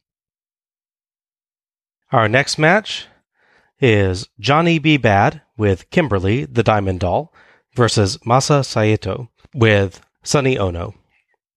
The referee for this match is Nick Patrick. Bad is accompanied by Kimberly, the Diamond Doll, so named because she was previously the valet to Diamond Dallas Page. Bad wears a sparkly black and silver cape that reads, Have a bad day, and Kimberly is wearing black and silver too. we get a quick shot of a fan in the crowd that's holding up a Johnny B. Bad action figure. Mm-hmm. Well, and next to a actual like poster of him, yes. there's a weird contrast. Yeah. Here's what he looks like, and here's him as a tiny doll. It's comparison purposes, I guess. Yeah. Scale. Accuracy. Kimberly and Bad each take a blaster and fire confetti to the crowd, but WCW only focuses on Kimberly and misses Bad's. Would have made a would have been a good rare ah shit. Burr, burr, burr. I don't know where I am sometimes tonight. Oh my gosh. Would have been a rare good moment for one of your sudden wide shots, WCW. Mm-hmm. That poor guy's still strapped to the ceiling, filming downward. They're just not using him. 75 feet in the air. Let me down at least. They could have had the ground crew. Oh, the the, the dude that uh, fell over. Yeah. Yeah, we we could could have have him the- do it. Actually, I kind of wish they had a guy on the ring side where they're fighting towards, Mhm. like holding upward and see if he gets confetti on the lens. That'd be a great effect to see it fall and cover part of the frame for Yeah. a second. Bobby Heenan gets in a pretty good line here that people are now calling DDP Diamond Doll Less Page. Masa has a very serious sports star kind of look, which is kind of a good contrast to Bad. It's uh, very flashy versus very serious. If you look at Saito's jacket, his name it's written as M dot and his name is spelled out in the back, Mhm. like the thing. It has an H at the end of it. Huh. And I've never seen it written or spelled that way in a time. Interesting. I think there is a Japanese thing where you put H at the end of some name, but we don't always use it. I've seen a couple versions of that, but Yeah, I mean, obviously, it's the the names are written with an entirely different character set. right. You know, it's how they transition that to, to our character set. So, But I've seen a couple other instances where someone the name ends with an O, and I've seen it with and without an H. interesting. So here's the segment that I mentioned as we began. Yeah. Sonny Ono comes into the ring and takes a microphone and proclaims that Kimberly should be home cooking or doing dishes, and she takes umbrage, telling him off. This is a horrible stereotype and it's poorly acted besides. Oh yeah. Not to mention that it makes zero sense for Sonny Ono as a character. The suggestion here is that he has a real problem with women being in the wrestling ring, and he thinks it's only a place for men. At the previous month's show, World War III 1995, Sonny Ono managed women wrestlers Bull Nakano and Akira Hokuto in a tag team match. Ono would continue to manage Nakano and Hokuto, along with Malia Hosaka, through 1996 and I believe into 1997. Mhm. In the 90s, by my understanding, there was a real boom in women's pro wrestling in Japan, with multiple promotions springing up to join other long running promotions entirely dedicated to it. In fact, in 2002, when All Japan Women's Pro Wrestling had to close its doors due in part to losing performers to those new promotions, it was, at the time, the longest running pro wrestling promotion in Japan at 37 years. Considering that WCW could barely be bothered to have a women's division for most of its run, it's a real laugh to have them supposedly defending female performers here. Oh, and by the way, speaking of WCW's women's division, Medusa literally showed up on Nitro less than a month ago to chuck the WWF women's title in a trash can and proclaim that WCW wasn't just where the big boys play, but now it was where the big girls play. This pay per view would have been a great chance to maybe have a match between, you know, Medusa and Nakano or Hokuto, for instance. That easily could have been a part of the WCW versus New Japan storyline. Oh, and by the way, Kimberly calls Ono Hop Sing, referencing a character from Bonanza who was Chinese. Bad idea all around. This bit was actively insulting and should never have been part of the show. So Akira Hokuto is at this point, and as of recording now, married to Kensuke Sasaki, Mm-hmm. who is part of the tournament and also married with Sonny Ono. Yeah, this was not a great moment on the show. All right, on to the match. Saito is just too strong for Bad starting out, brushing off his holds and taking him down with ease, leading to the most intense headlock I think I've ever seen, as it looked like Saito was trying to twist Bad's head off. Bad fights to his feet, but Saito pulls the hair to take him down and wins a resulting brawl. Saito continues dominating, and when Patrick warns him about choking, Ono takes the opportunity to choke Bad with his Japanese flag. Saito gets two counts off of a big back suplex, a clothesline, and a Russian leg sweep before Bad finally comes back with punches, a knee lift, and a top rope double axe handle into his beautiful top rope sunset flip for 2 Mhm. Saito bows to Bad, but Bad kicks him. I'm not sure if it was supposed to come off this way, but it felt like Saito was showing respect for Bad's effort, and Bad totally disrespected him for it. Bad knocks Saito down again and gets a suplex, but only gets like half a count. Things seem to get a bit confused as Bad keeps looking behind him, and Kimberly shouts something. Ono finally gets on the apron, so Bad runs over and grabs him, but Saito hits him from behind. Ono takes Bad over the top rope, and Patrick DQs Saito, tying the World Cup score 2 to 2. The bell rings and the announcer starts to speak, but cuts off as Saito stalks towards Kimberly. Bad comes back in and grabs Saito and lands punches and a couple drop kicks to send him fleeing outside. Saito leans on the apron, and Bad vaults over the top rope and outside, and virtually entirely misses him, splatting on the safety mats. Ow. He's like one move away from having a good closing to this sequence. It's a little Yeah. bit of a mess. But he decided to do his flashy finishing. Uh, was it a bad day? I think it's called. I think it's called the Bad Day, yeah. Yeah, which is a really nice looking flip. But yeah, the guy is basically in front of where he lands, and he just hops over guy really beautifully, but does nothing. Saito kind of sells it anyway, and Bad chases Ono off before going back in to pose and root for the upcoming WCW wrestlers. Thoughts on this one? I'm not a huge fan of this one. I will say I liked it better the second time I watched it. I was really underwhelmed the first time. I can see strong points for it. As you mentioned, Saito at this point has he doesn't have a lot of in ring flashiness to him. He's a big burly guy who, can grab you hard and can't be knocked down, but that's about all he has at this point. Bad thankfully has a lot of personality and flash to what little moves he's allowed to do. I'll give the match credit. It's kind of interesting clash of styles because sort of a flashy striker and a no frills guy. But it's one of those ones where if Saito was at a different point in his career, like if this was Saito five years ago and Bad his current state, might have been a more dynamic back and forth Mhm. contest. Where at this point, Saito just can't do a lot. He's 53 at the point of the show, which credit to credit due. I mean, I can't do this now. Hmm. It's not a great finish. It's kind of annoying that Bad gets to win, but only by DQ. Yeah. It could be really good, but it's it's okay for what little it is. I, I actually do like their styles. You know, there's a certain rawness to it. Mhm. They're not looking to be flashy. They're just trying to power through that move. Nothing looks super clean, but that's that's okay because uh, there's not like a oversell. It looks like there's actually some power behind uh, some of the strikes. Mhm. You know, I, I do see that flip over the ropes over and over and over in my head. Yeah. But you know they could have like saved it, like you said earlier. You wish he didn't win by uh, DQ earlier. Uh, we've already seen a over the ropes non DQ earlier. Yes. Um, I guess they're making up for that here. Yeah. He could have easily just threw him back in the thing and actually was like looked at the ref and said, "Look, I'm a pin him and pinned him," you know, like and, and got a, like a legit. You know, I could see Bad doing that or doing a couple moves and then pinning him. Yeah. But I guess it didn't. It wasn't really necessary. Mhm. And I don't know why they. th- It's a common thing where like someone af- goes after the the girl or the the. Yeah. I guess it is a try to build up one character and not the other. I don't know. I mean, at least that's cut off very quickly in this one, Mm-hmm. but I wasn't a fan of that coming up either. As for the match, I rather liked actually what we got of it. Both hit some nice strikes and some suplexes, uh, like you were talking about, John. And Saito really, really wrenched on his holds, which I appreciated. Like, none of his holds looked like he was using them to rest at all. It was like he's always working on them, which I, which I appreciated a lot. Bad sunset flip off the top rope looked great once again. But this is so short.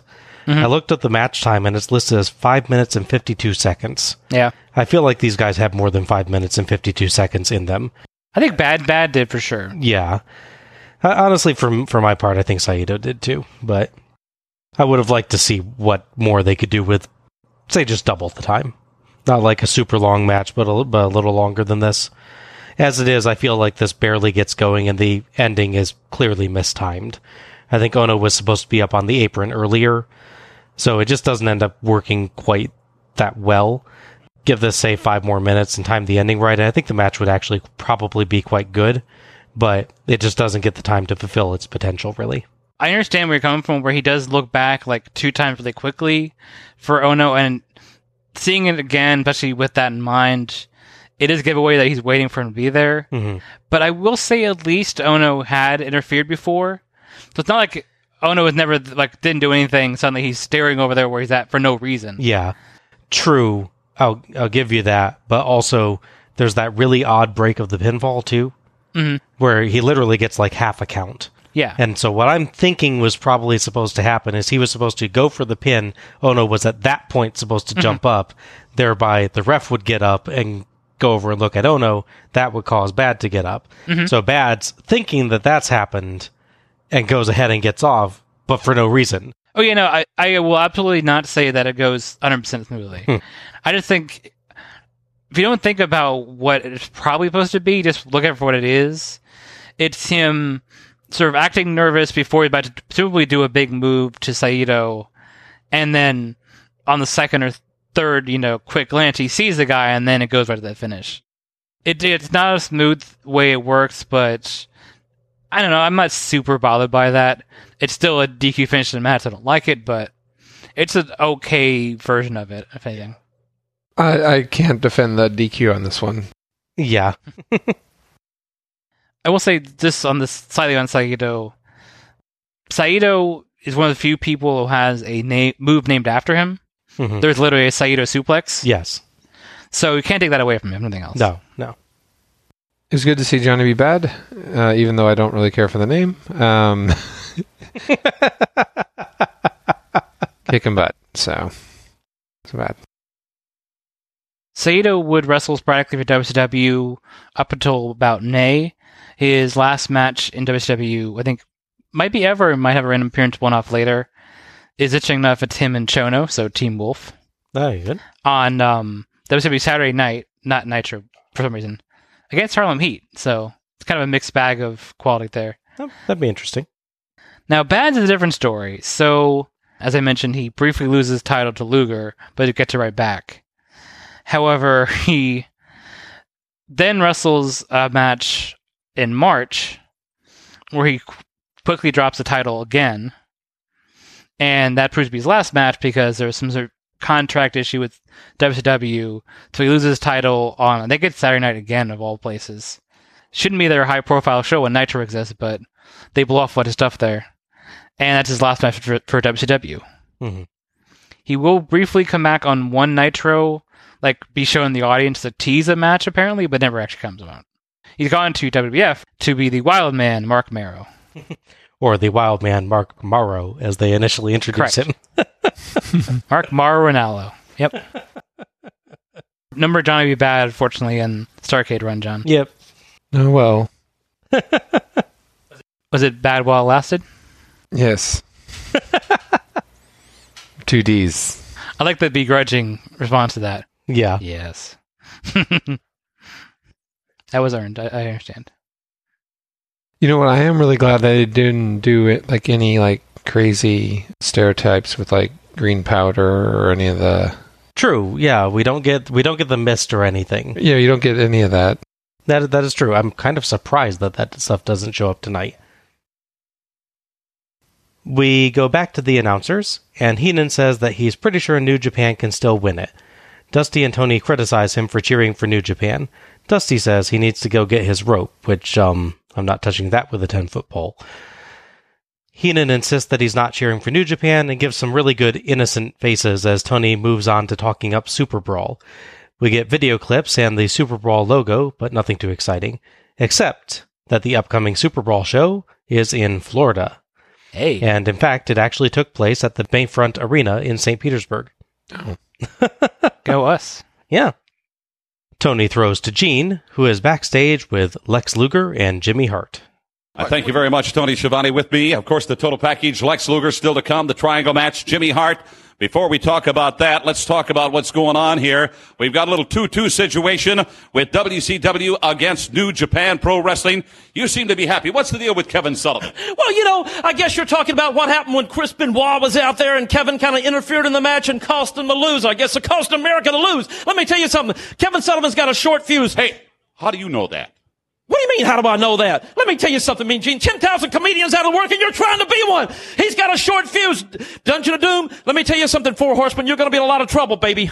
All right, Lex Luger, let's talk about the triangle match. Sting, your good friend, the nature boy Ric Flair, and of course an opportunity for one of you to meet the Macho Man Randy Savage for the WCW World Heavyweight title.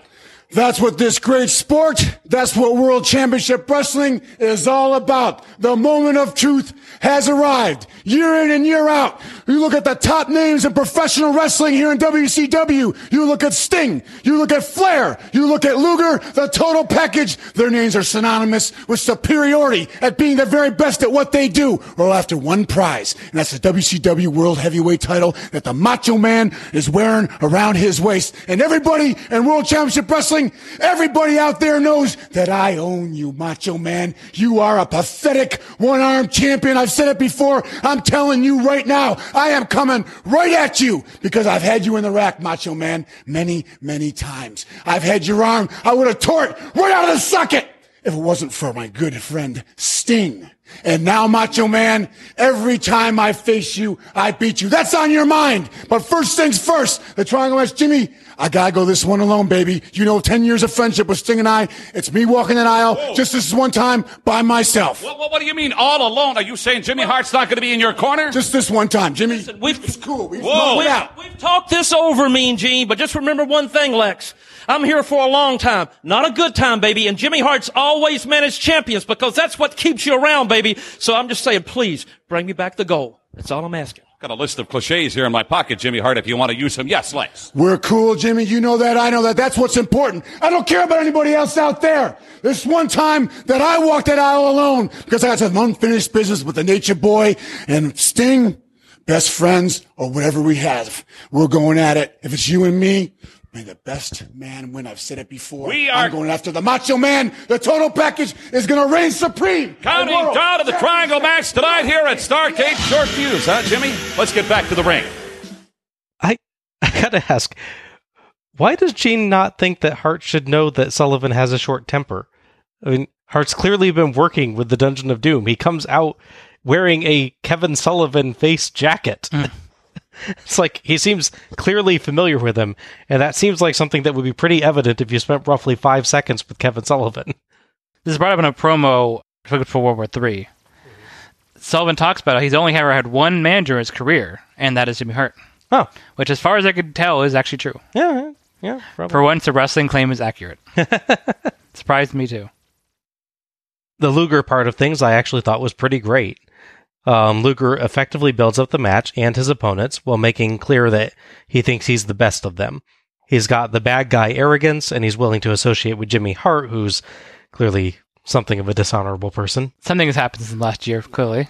But he cares enough about his friend Sting that he's willing to disassociate with Hart when facing his friend. So there's a different attitude to the promo whenever he mentions Sting, I think. There's much more respect that I get in Luger's tone there Yeah, I can see that. especially compared to when he talks about the Macho Man Randy Savage and is just totally I can beat you easily. I totally win over you every time. So some pretty complex character work here from Luger, and I think he pulls it off actually pretty well. He stumbles a little bit on lines here and there, but he's got a, a, a pretty complicated promo to work through, and he does a good job with it. Yeah. Mm-hmm. Some reason I had this weird thought, which is, what if you're in an alternate reality where, for whatever reason, Jimmy Hart can't go to WCW with Hogan, Mhm. but they need somebody to be his manager, you know, mouthpiece character, and they pick the next next best thing in their minds, just due to name similarity, and he's managed by Jimmy Valiant. Oh my gosh. No. A terrible reality, but no. an interesting one. Jimmy Valiant wearing flashy jacket to the megaphone. Do not threaten me with Jimmy Valiant coming back. I, No. I thought you were going to go into like a, a dusty manager. Now, see Fanfic. that I could get behind. No, it's me. I'm just picturing Jimmy Valiant dressed like Jimmy Hart now. I don't know why. no. Believe me, no one would see that less than I do. But I just had that weird thought. No, was like, one person wants to see that less than you do. It's me. I don't know. I think it's the uh, lack of sleep, but uh, Luger more and more reminds me of Dar, the Beastmaster, and I think that he Yes. should be doing these things with two ferrets and, and talking about they're going to seek out the Danger Boy. Jimmy Hart kind of is like a ferret. Yeah. he could have had the ferret trap around his bicep like he has the uh, string like people do. Oh, there you go. Be flexing in there, like smiling Yeah. over his over his arm. Yeah. Mhm. Yeah, there you go. I know we're a little too far on this one, but that, that you can see it. yeah, yeah, yeah. Our next match is Eddie Guerrero versus Shinjiro Otani with Sonny Ono. The referee for this match is Randy Eller. Otani looks kind of bemused as he walks down the ramp, and Tony builds up his amateur wrestling history. Dusty builds up Guerrero as pound for pound the best wrestler in the world. Incidentally, he's earlier mentioned on the show that Bobby Heenan is pound for pound the best wrestling announcer, which was an odd statement. Tony sells this as a clash of each organization's new generation, and he mentions that the two have actually feuded before in Japan.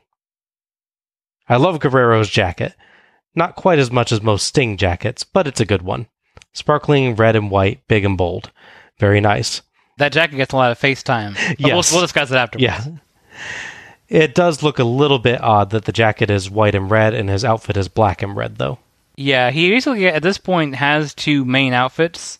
Since sadly he stopped wearing his great America pants he used to wear Mhm.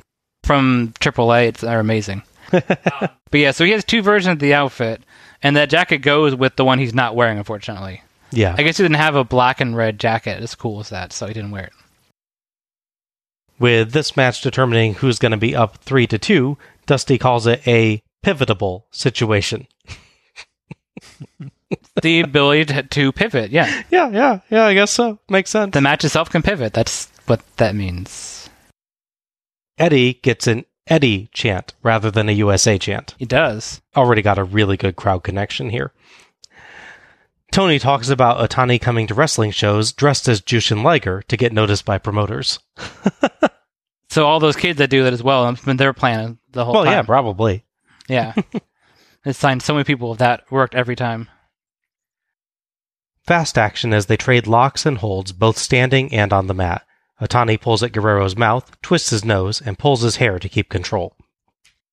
Guerrero holds his own, but finally gets angry, stomping hard on Otani's face, then spinning on top of it. Otani comes back with a neat elevated leg lock, and they trade holds and acrobatic moves, including a leaping monkey flip by Otani, before Guerrero head scissors him, and Otani rolls out in frustration. Back in, Guerrero keeps control and hits a diving flip from the apron to the ring, and Heenan points out Guerrero has great acceleration on his moves. I agree, there's a sense of quick motion, how he does his dives in particular. Mhm. It makes him look faster and more powerful. Guerrero gets a Boston Crab into a single leg, but Otani gets the ropes. Guerrero switches to strength and gets two counts off a huge power bomb and an amazing brainbuster. Oh yeah, they're good. Yeah, that was wow. Mhm. Big clothesline to Otani, and Dusty says that rang his belly, then clarifies he meant bell, not another word for stomach. Otani dodges a corner clothesline and hits a magnificent springboard dropkick. Absolutely beautiful. Guerrero rolls out, and Otani follows with an equally beautiful springboard splash. Back in, Otani keeps control, but Heenan, via cheering, and Dusty note that he doesn't take the chances that he gets to go for the pin. Line of the night here, I think. Heenan asked Dusty, if he's Guerrero, what is he thinking right now? Dusty, quick as a whip, says, I'm thinking I lost a lot of weight, brother. Tony collapses into helpless laughter, as did I. Yeah, I really wish they would do the, the back and forth cuts of the announcers. Oh, yeah, I would have loved Just to see their faces on that. I bet Tony was doubled over. Yeah. Guerrero and Otani trade suplexes for two each, and Otani hits an awesome springboard spinning wheel kick, but pauses to taunt the crowd before going up top, and Guerrero gets a top rope hurricanrana for two and a Crucifix powerbomb for a two and three quarters. Otani gets a leg lock. Guerrero makes the ropes, but Otani holds on until four and a half. Heenan says Otani might not understand the count, but then kind of saves it by saying that the ref should give Otani a grace period, like a count of 30 or 35. Yeah. I think the exaggeration kind of brings it back around. right. And I'd be more bothered by that if the story wasn't that he's clearly in favor of New Japan. Yeah, yeah. It's clear that he's trying to turn that into a way that he's blatantly help wants them to get the advantage. Yeah. It walks that line pretty well. They spill outside, and Guerrero hits a very safe slam on the concrete, then his own twisting springboard splash. Back on the apron, Guerrero tries to suplex Otani out, but Otani counters with his own into the ring. So wouldn't Guerrero have gotten DQ'd if he succeeded at that? I mean, he's he's suplexing him from inside of the ring out. Maybe if he had also fallen on the floor, that would count and it'd be okay. Yeah, maybe. I don't know. Another beautiful springboard dropkick from Otani to the back of Guerrero's head. Ow. Yeah, there's no way to take that. Otani, by the way, appears to have busted his nose and lip somewhere. I'm not sure when that happened, actually. I think it's from the dive. I think he It did might be, yeah. there. Otani tries a full Nelson, but Guerrero counters with a Frankensteiner. But Otani rolls through for two, only for Guerrero to roll it back over for two, only for Otani to roll it over again for a three count and the win. Wow, what a finish. that put New Japan up three to two. One more win and they take the World Cup. Otani smugly poses for the crowd as Guerrero despairs in the corner. Heenan says they've got to take their hat off to Otani for that win, and Tony reluctantly agrees. Thoughts on that match? So it's an interesting one for me for a lot of reasons. I started watching wrestling when Eddie Guerrero was like at his peak as far as notoriety in America. Mhm. He's come to WWF. He's you know all this stuff happens. So I know him very well. I watched watched him from 2000 up until unfortunately he died. Otani I have never seen before uh, at all, like in any show, because my knowledge of New Japan is separate from my viewership of New Japan. I know more of them by reading than actually watching. So I see Otani walk out. Other than his um, weird sort of um, Top Gun jacket, Mhm. he has like this blank expression I cannot read whatsoever. Between that and the fact that he's wearing black boots, black knee pads, and you know, plain black trunks, which is normally what young lions, the people that are training in New Japan, wear because they haven't earned of earned their character yet. Mhm. That's the way it's explained, anyways. I just assumed he'd be really boring. Not necessarily he'd be wouldn't be a performer, but just like he'd have no character, be just Mhm. clinical wrestling guy with nothing. Thankfully, he really proved me wrong. Yeah. There's nice bit where he's heelish, like the nose grabbing stuff, taunting the crowd. Uh, he just really enjoys playing to this audience, which really surprised me. Mhm. Obviously, it's an Guerrero match with a fairly equal opponent, so there's no question it's everything has worked beautifully. There's really not like a moment that stands out as being really awkward or like a mistiming thing we've had in the previous matches where they'd be really good, but maybe this one thing. It's hard to really nitpick this match quality wise. Mhm. So there's a point where Eddie gets a two count, and the ref. I remember it's funny because I'm watching this with you the first time. I'm saying that the, the ref is, is slow on that one, which is immediately parroted by I believe Tony. Right? I think Tony says it at one This- point. Yeah. this- that might have been There's a slow one slow count. Yeah. flash forward the end of the match where that last three count feels a little fast to me. hmm So it's not absolutely not their fault. They worked the match perfectly. But there's that little bit where I kind of wish there'd been some sort of story where like the ref gives a knowing look to Ono or he smiles or something, try and make it like he fast counted when he needed to and slow counted when it looked really worrisome. I think in re- reality it's just he knows that first one is not the three count and he's worried about actually hitting hitting three. And then when he does the finish, he's just really excited and does it fast. Yeah. So the fact that I'm nitpicking the ref count in a match should tell you something. Yeah. And to be fair to him on that final one, especially, he's got to do counts rapidly in a row for multiple Oh, yeah, yeah. hitting things. So I accept that it's hard to maintain your pace, especially in that situation. But there's a noticeable spike between Yeah. the second to last count and the last count. Oh, yeah, absolutely. I wish there was a story to that. What a match! no, no, it was amazing. Yeah. I, I Yeah. Yeah, yeah. I don't know if you saw it. It was awesome. Um, I may have seen it, yes. oh, good. No, I was really surprised by both of them. Um, I, you know, I am somewhat familiar with Eddie Guerrero, but uh, you know, I haven't seen him at this stage in his career. hmm Yeah, There's some very quick movements by both sides, and I really did like Otani's uh, heelish nature. Yeah, you know, he was uh, he was doing a good job of being arrogant and hmm and playing it up. Whatever the springboard vertebral dislocator or whatever you want to call it was pretty amazing. Yeah. And I didn't think there would be any part of the match that would be better than that because I do like the posing at the end, and you know he's like clearly giving uh, Eddie uh, some time to recover, catch his breath because it's kind of hard to sell uh, that sort of thing. Was, some of it's probably real. Oh, yeah. the last. I know it was only like five seconds, but it felt like thirty because it seemed like it everything slowed down for me. I was like, "Oh man, you, you countered that, and countered that, and countered that." Yeah, just seeing the complexity of those moves. It was all quick. It was all smooth. It was unexpected, Mhm. and I really, really liked the match because of that. Yeah, I feel like the ending to this one is what they were going for with the Alex Wright one. Mhm. It's a shock ending, but because of the ability involved. But with the Alex Wright one, it doesn't come off quite like that. It just comes off as a little bit of downbeat after all the Right. the really big moves. Where with this one, they managed to do the shock ending as a big spot. Right, because Ka- in that match, Kanemoto doesn't like counter a move and Right. pin him. Yeah. it just he gets a weak, a fairly standard move, and then rolls over and pins him. Yeah, with this, it's it's like, oh my gosh, counter, counter, counter. Oh, it really literally comes out of nowhere in this amazing fashion. Mm, for sure. I- And I do like how the final position looks like Otani's just hanging out. He's just like whatever, just like a sitting up. He's like, "Oh, we're done with this," but it, it was amazing. I, I became a fan of both of them.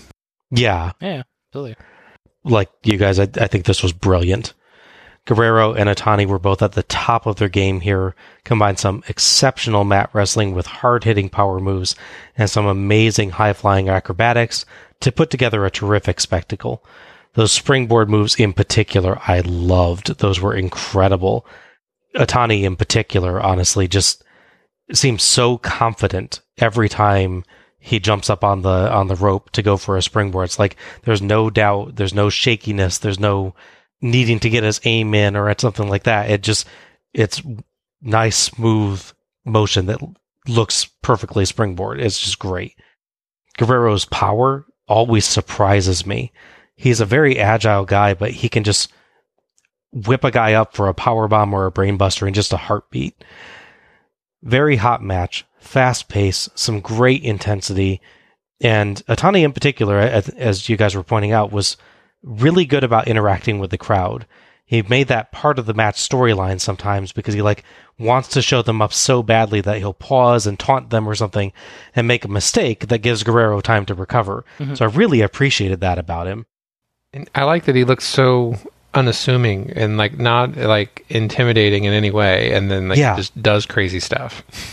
it's a study in contrast that he looks like this generic or not intimidating wrestler and then what he can pull off is incredible.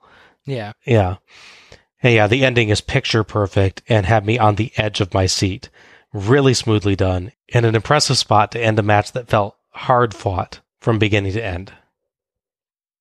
the thing with Eddie Guerrero, very early on in the match, this happens in most of his matches. The shoulder strap on, I want to say the left side, moves around, so it just his one nipple is exposed. it's a weird thing to notice, but Yeah. it stays that way for the entire match. I was thinking of that. What, what's what's that one movie that we watched? Uh, the Ator, the Fighting Eagle, I think, where he has Mm-hmm. Yes. the has the like chest plate thing that never stays positioned properly. Right, right. Yeah, Again, I would gladly watch this match again, but I will constantly notice that, no matter how much I try to focus on everything else. that's I can't funny. help it. In March, WCW would finally go, you know, we should have a cruiserweight division. Then we have all these people around. We got Pillman, we've got Benoit, Malenko. Let's finally do that. So they decided to hold a tournament, the finale of which takes place in, of course, New Japan Mhm. for the WCW Cruiserweight Championship. Does that make sense? And is won by Otani Okay. who in fact beats Chris Benoit in the finals, which sounds like a really good match. Yeah, yeah. that let's does. see that now.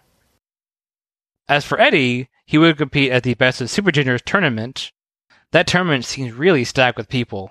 Just the people I know, so this, not counting Japanese wrestlers I'm familiar with. It has Dean Malenko, Jushin Liger, Chris Benoit, Shinjiro Otani, and Kanemoto. Wow. It's a lot in one tournament. Okay. No, you have no excuse to cover that, but I kind of want to see. Yeah. we go backstage, and Mean Gene Okerlund intros WCW World Heavyweight Champion, the Macho Man Randy Savage, who is wearing a jacket and hat of every possible color. All right, let's now go to Mean Gene Okerlund as New Japan leads 3 Three to two, yes. That's what I was going to say. Again, gentlemen, I repeat, New Japan 3, WCW 2, Macho Man Randy Savage. It's all going to be up to you. If it gets beyond you, then it's going to be up to Sting here at Starcade 95 for the World Cup of Wrestling in one of the most extraordinary international events I have ever been part of. Randy Savage, you've got a lot to think about. Tenzan, perhaps now in the international competition, and then after that, the triangle match. Forget about the triangle match. One thing at a time. The pressure's on me, and then hopefully the pressure's on Sting. To infinity and beyond. Three to two, our backs against the door. You know what? I like being the underdog. I've been the underdog all my life, but that's okay. That's cool. And the Stinger, he's cool too. And you know what? I gotta admit something. Lex Luger, he put that guy in the torture rack. You know, it's a team type situation, and then it reverses itself to infinity and beyond breaking on through to the other side. I like that. I got chills up and down my spine. I'm wrapped into the moment. This is a moment in time, and I'm going to take advantage of it. Tenzan, you can't understand what I'm saying, but I'm coming to get you. Yeah. I just got off the telephone just moments ago with the suspended Hulk Hogan. What did he say? He wanted to know what frame of mind you were in. Tell him I'm in the zone. He knows what the zone's all about. That's what makes us different. That's what makes Sting different. That's what makes Lex Luger different. And difference is uh, that it's three to two, and I'm going in there to even the score. Stinger, be there for the USA, red, white, and blue. Yeah, I'm out of here. I can't say another word. Thank you very much. Uh, the Macho Man Randy Savage is going into his matchup Oh, with Tenzan yeah. as uh, New Japan leads three to two. Right now, let's get you back up to the ring.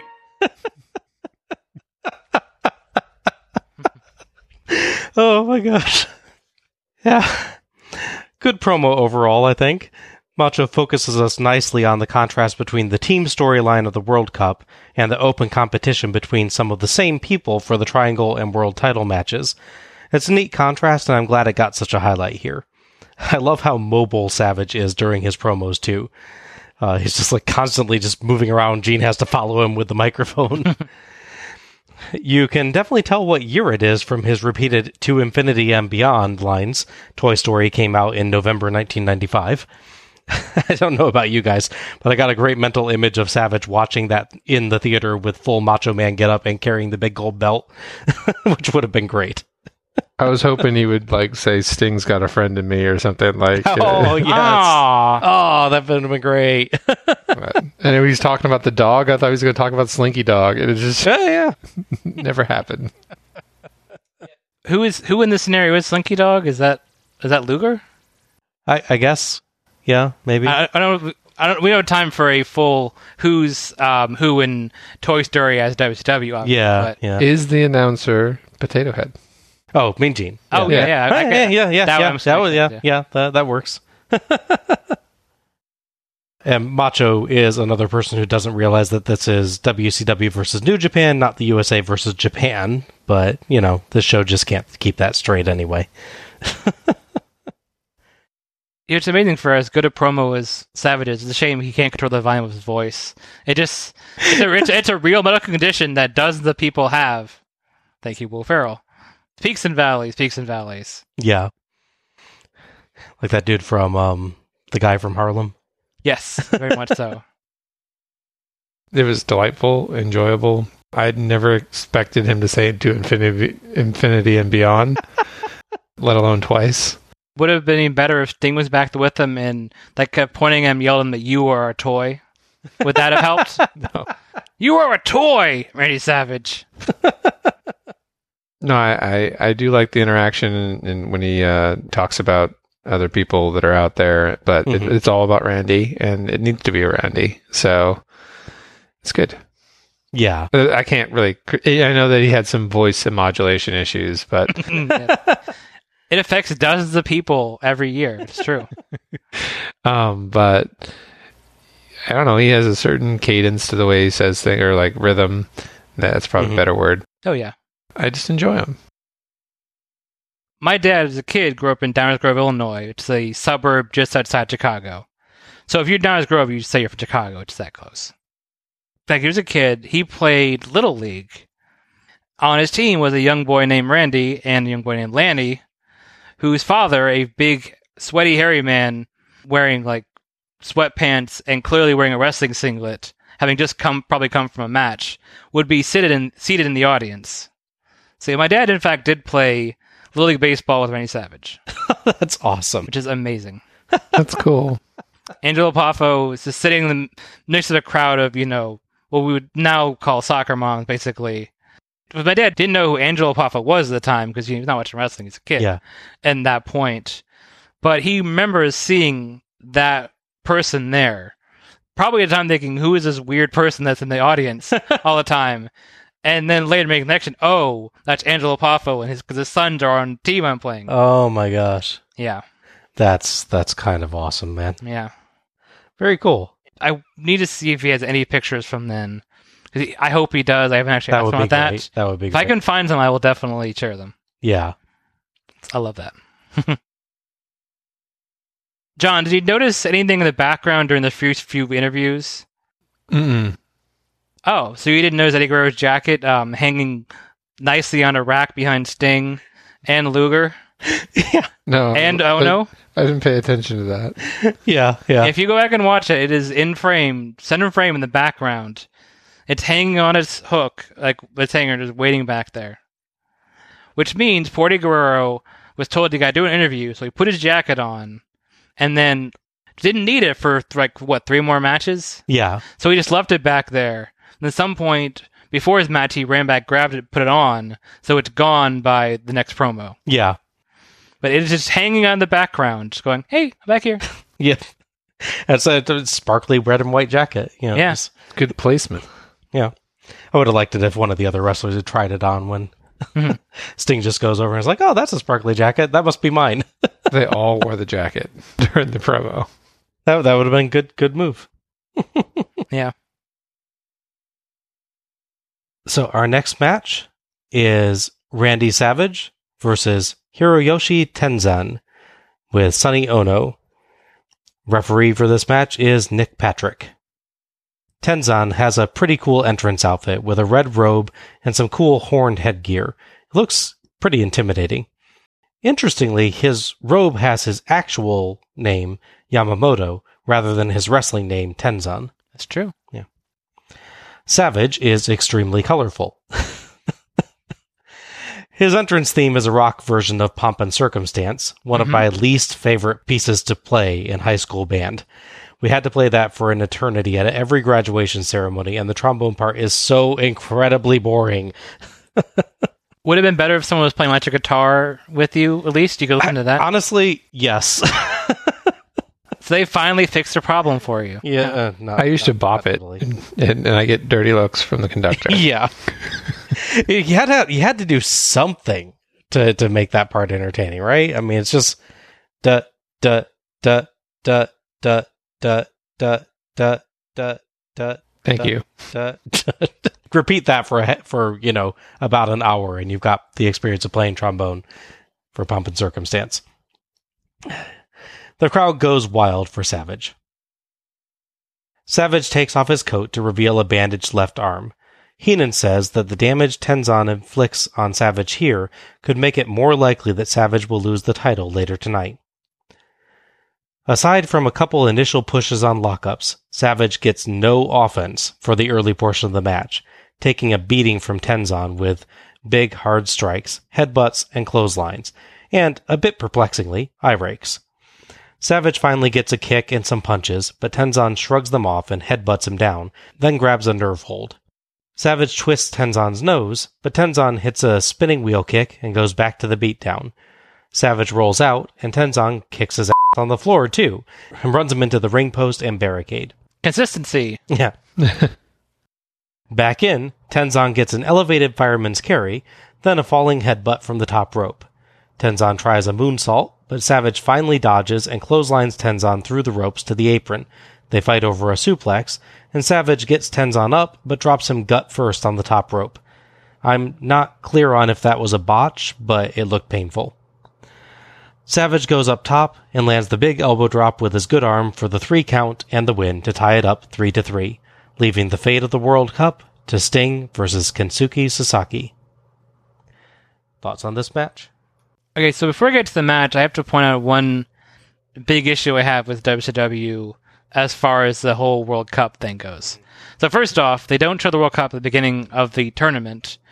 Like it's not just like sitting in the entryway. People don't like walk by and like point at it. How they could have put it next to the announce table or something, Right, yeah, and yeah. shown it. This is for all intents and purposes could be the final match of this Hmm. tournament, and the cup is nowhere to be seen. Right. The spray paint's still drying. So there's two possible explanations. One is that WCW is so sure Randy Savage, their world champion, will win. They're not going to bother bringing the cup out because it's this is locked up. We don't need to have that because there's no reason to do a ceremony. The other option is, of course, that they know Randy Savage will win because this is pre-planned, Yeah. and so we don't need to have the cup out there. hmm So they're kind of giving things away by not in the cup out there for me. A little bit. And putting Sting at the end. yes.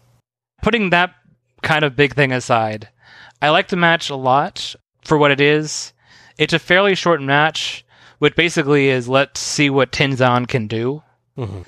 All his moves look nice. There's a nice crispness and sharpness to his strikes and his moves. He's not going to ever be somebody you could swap out for Otani with the gracefulness of his moves or just how seamless like his wrestling is. But what he does is look intimidating with that hair. He has a nice, lovely mullet with some blonde and it's a little red, some other color in there as well. Yeah, yeah, a little bit. Yeah. There's other color like um, highlighting his uh, Tennessee waterfall. I just really like his his look. It's probably also the fact that, as I mentioned couple of shows back with Vader, one of the big rites of passage in Japan is going to Ribera Steakhouse, mm-hmm. which it is still today, by the way. So I see guy wearing those super bright shorts, which seem to be inverse of the Saved by the Bell shorts Steve Austin wore, by the way. and I see the big Ribera horns on that. Now I also see him come out wearing horns, so I know it's not why it's there, but yeah. I can't help make connection. Yeah. It definitely is a very one-sided match for the most part. The finish is a little wonky. I think the idea is that Randy Savage is supposed to suplex him in, and that's a position for the elbow drop. Yeah. And to Savage's credit, as you mentioned, Savage makes sure to come down with his good elbow and not his bad elbow. Yes, yes, that's nice. Which is a mix of kayfabe and probably his elbowism actually hurt to a certain degree, so it's smart for the story and smart for himself. So they try to sell in commentary that his injured arm gives out and he makes the best of it by dropping on the ropes. Yeah. Tenzan gamely rolls in the position the other way. And Savage never really has a problem with the distance on his jump, so he makes it work fine. It's just a rare case where I think it's definitely a botch, but the way it plays out is covered well by commentary. But the commentary is good at covering it up, Yes. and the two wrestlers are professional enough that they recover really fast. But yeah, it's definitely a bit lopsided as far as the the flow of the match. Savage hitches two big moves and then wits win. There is a brief where they mention how good Tenzan's moonsault is, and it is nice. Mhm. And they say he may have the best moonsault in all of New Japan, which feels like a weird dig at Muta, who is not on this show. Yeah, yeah. Very famous for his moonsault, and current the IWGP World Champion, by the way. And kind of a dig at, wasn't it uh, Kanemoto that did That's it true, earlier yeah. in the night? Yeah. I do think his was a little better, but yes. So I agree in that regard. Oh man, what happened to the Randy Savage that did that promo? He wore himself out. I've never seen that man get kicked around so bad. Land, air, and sea, or whatever, you know, any part of the map. Tenzan was showing them how to get there, you know, forcefully. Yes, pretty much. I think it builds Randy up for finish and kind of sets the groundwork for, you know, him being hurt and everything. It was just fun to watch Tenzan masterfully just push him around. And Randy's doing his best uh, pinata impression with that fringe. Mm-hmm. Yeah. I'm just waiting for him to burst open and a bunch of confetti comes out. Well, you know if he's a, if he's a pinata, what comes out? Slim Jims. Well, yes, oh. obviously. Oh. Yeah. I mean, that's all that comes out. Snap into it. Tenzan looks so defeated at the very end and, and surprised, and so was I. Not that I was expecting Savage to lose, given the way they set up everything. It was such a big, big leap Yeah. at the end. Because he went from being like this unstoppable force to I'm too tired to lift my leg. The elbow was just that effective. yeah. He didn't even land the elbow. He like ribs flashed him. I, I mean, obviously, that's kind of, I think, how you're supposed to perform Yeah. a move like that. If you actually hit the elbow on someone's chest at high velocity from coming from the top rope, you would probably kill them. But Or hurt, at least hurt them. they normally do a better job of picking the camera angle. Mm-hmm. Where in this one, yes, you get a clear shot of Savage clearly going completely over Tenzan and landing with his elbow on the opposite side of his body. So it's his ribs that land on Tenzan, really. If they filmed it from the side or something instead, you wouldn't have caught it. I wouldn't even have caught it if they um, didn't do it in slow motion at the very end. And especially if you're attending and you're 30 feet away, it's okay, you landed on him. Yeah, you won't notice there. So Yeah. But it was a good match. I don't know what, what happened to the energy. Randy, you know, he never recovered from his promo until the very end. uh, I can't call this a good match on my part. Why not? it's interesting, but the one sidedness just really, really got to me with this one. Tenzan just beats the heck out of Savage for almost the entire match. And yeah, his strikes do look vicious, but for me, it got monotonous really fast.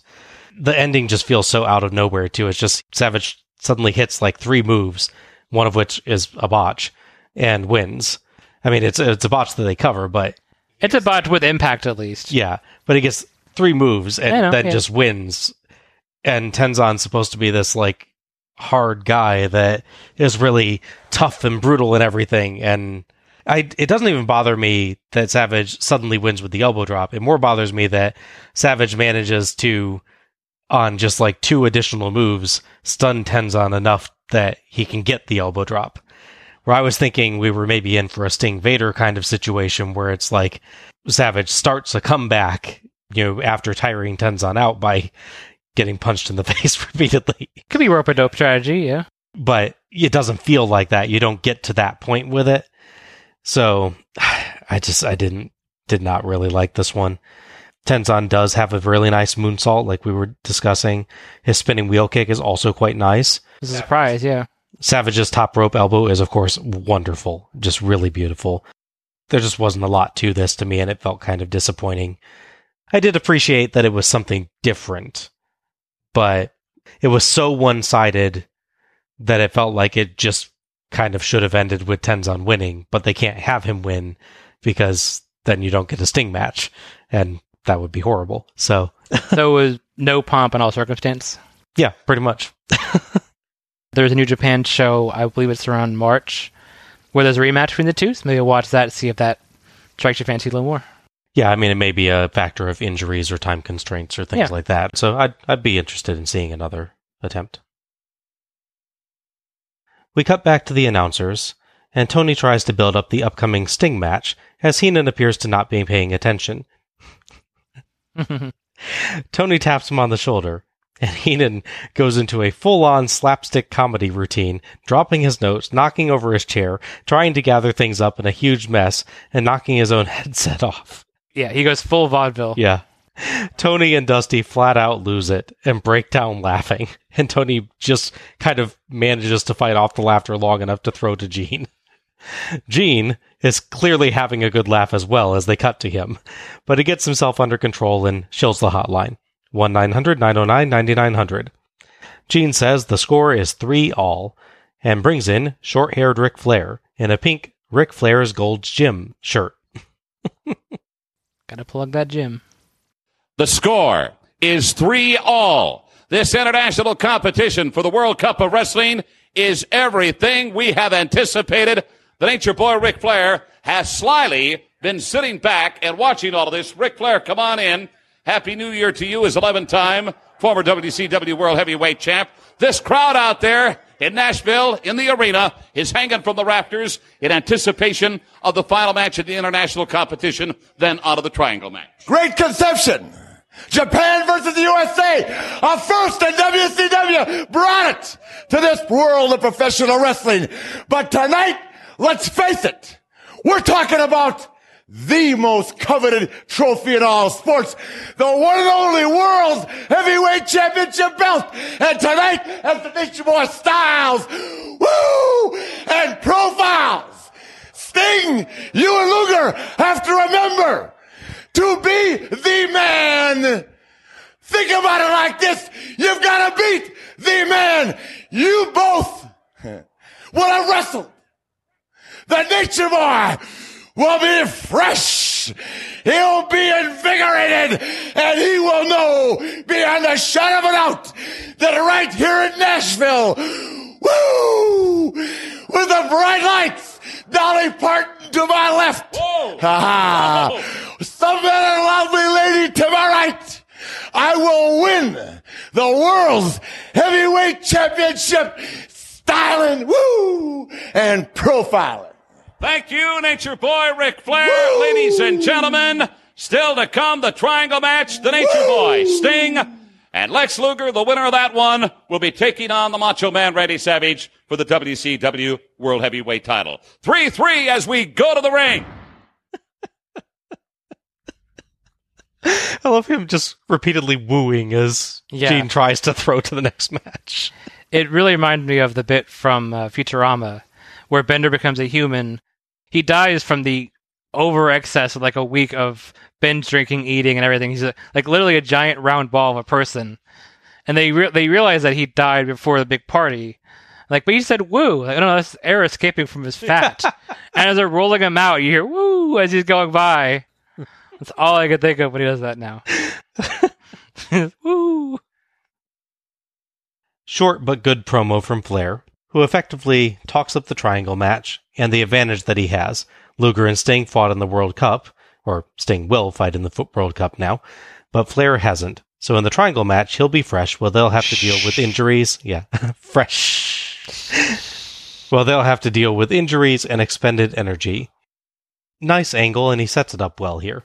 And I think it's our first stylin' and profilin', Mhm. and our first actually audible to be the man you've got to beat the man. TM. Yeah. Flair did say that at Starcade 89, but it was drowned out mostly by the end credits music. Yes. he should have brought up the the war, the gym war, because obviously we know Luger and Sting own co-own one. Main Event Fitness, I think it's called. Main Event Fitness. Yep. In Atlanta, GA. Atlanta. Classic Flair XS in a nice tiny package. yep. That's just very short, but very uh, packed. Yes. it's like you only have a little soda left in the can, but it's Jolt Cola. Yeah.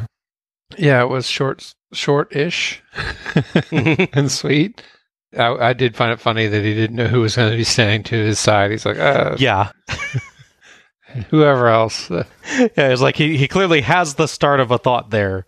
Like, ah, I, got, I can I can say Dolly Parton for this side, and then he starts it clearly thinking I'll think of another lady's name by the time I reach the second sentence, and and just doesn't. Hmm. just like whatever, just go on. and with Gene, it. and yeah, and Gene for his part doesn't go. Oh, you mean like so and so? No, He yeah, had no one there. He's like, nope, nope. you're on your own, buddy. yeah. he looks weird with his haircut too. It always looks a little weird to me with the short hair. I I, I definitely prefer the long hair Ric Flair look. It's funny too because the part of that whole thing of him leaving was Jim Herd wanted him to cut his hair, Yes. make kind of a character, and yada yada. He's now back in WCW after all that folded with short hair. Yes, Maybe as a as a slap in the face, to Jim Herd. yeah. He went through a crisis and shaved his head, and that's what grew back. there you go.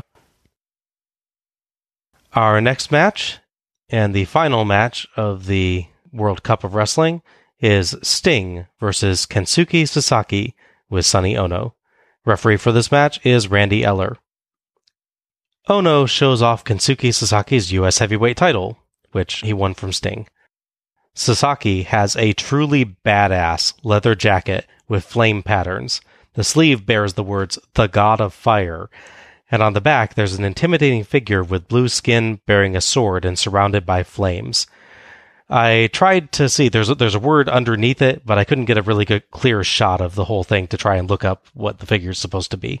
Anyway, it's an amazing jacket. We get a shot of the World Cup now sitting in the middle of the entrance ramp.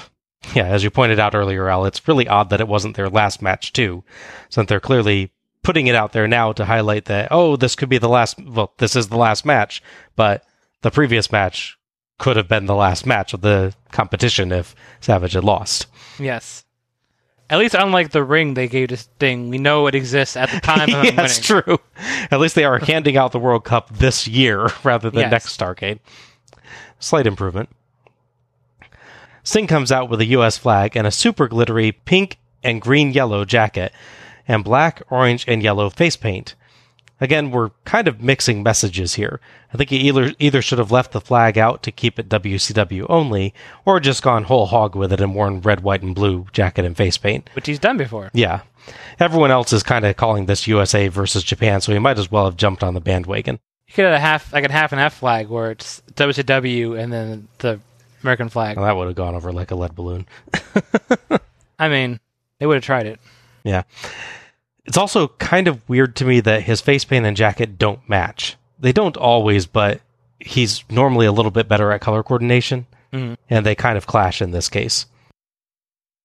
Sasaki gets the better of an initial brawl, but Sting fights back and hits an early Stinger splash. Sasaki counters a second try into a one handed bulldog. The crowd chants for Sting, and Sasaki mocks Sting with his own, kind of sad, attempt at a Stinger call. Yeah, if, it's like it's supposed, supposed to be insulting to the crowd, but it's really just kind of cry for help in his own. yeah. Did it sound like the mouse, John? Oh no, no, not quite squeaky enough. she sounds more like a lamb now. It's weird. When she's really distressed, she sounds like a lamb. Aw. It's not. It's not awe inspiring. It's. It's kind of sad. okay. you just want to help. Sasaki lands clotheslines, but Sting dodges one and hits his high leaping dropkick and clothesline to take Sasaki out of the ring. Heenan insists that his constant cheerleading for Sasaki is just that he's a broadcast journalist with an objective viewpoint. His objective is that he wants New Japan to win. Yeah, there you go. That's an objective. Sasaki floats over a suplex back in and hits a mighty power slam and brainbuster. He poses for the crowd, but they boo. So he goes up on the ropes and tries again and gets booed even more. the crowd chants for Sting, then for the USA as Sasaki uses locks and strikes, and then applies the Scorpion Deathlock to Sting. Sting struggles, but finally powers out of the hold to big cheers. Sasaki gets a leg takedown, but a second attempt earns him an enziguri from Sting. But Sasaki recovers faster. Sasaki tries a running slam, but Sting slips free and hits a clothesline, kick, and one handed bulldog. Then gets the scorpion deathlock.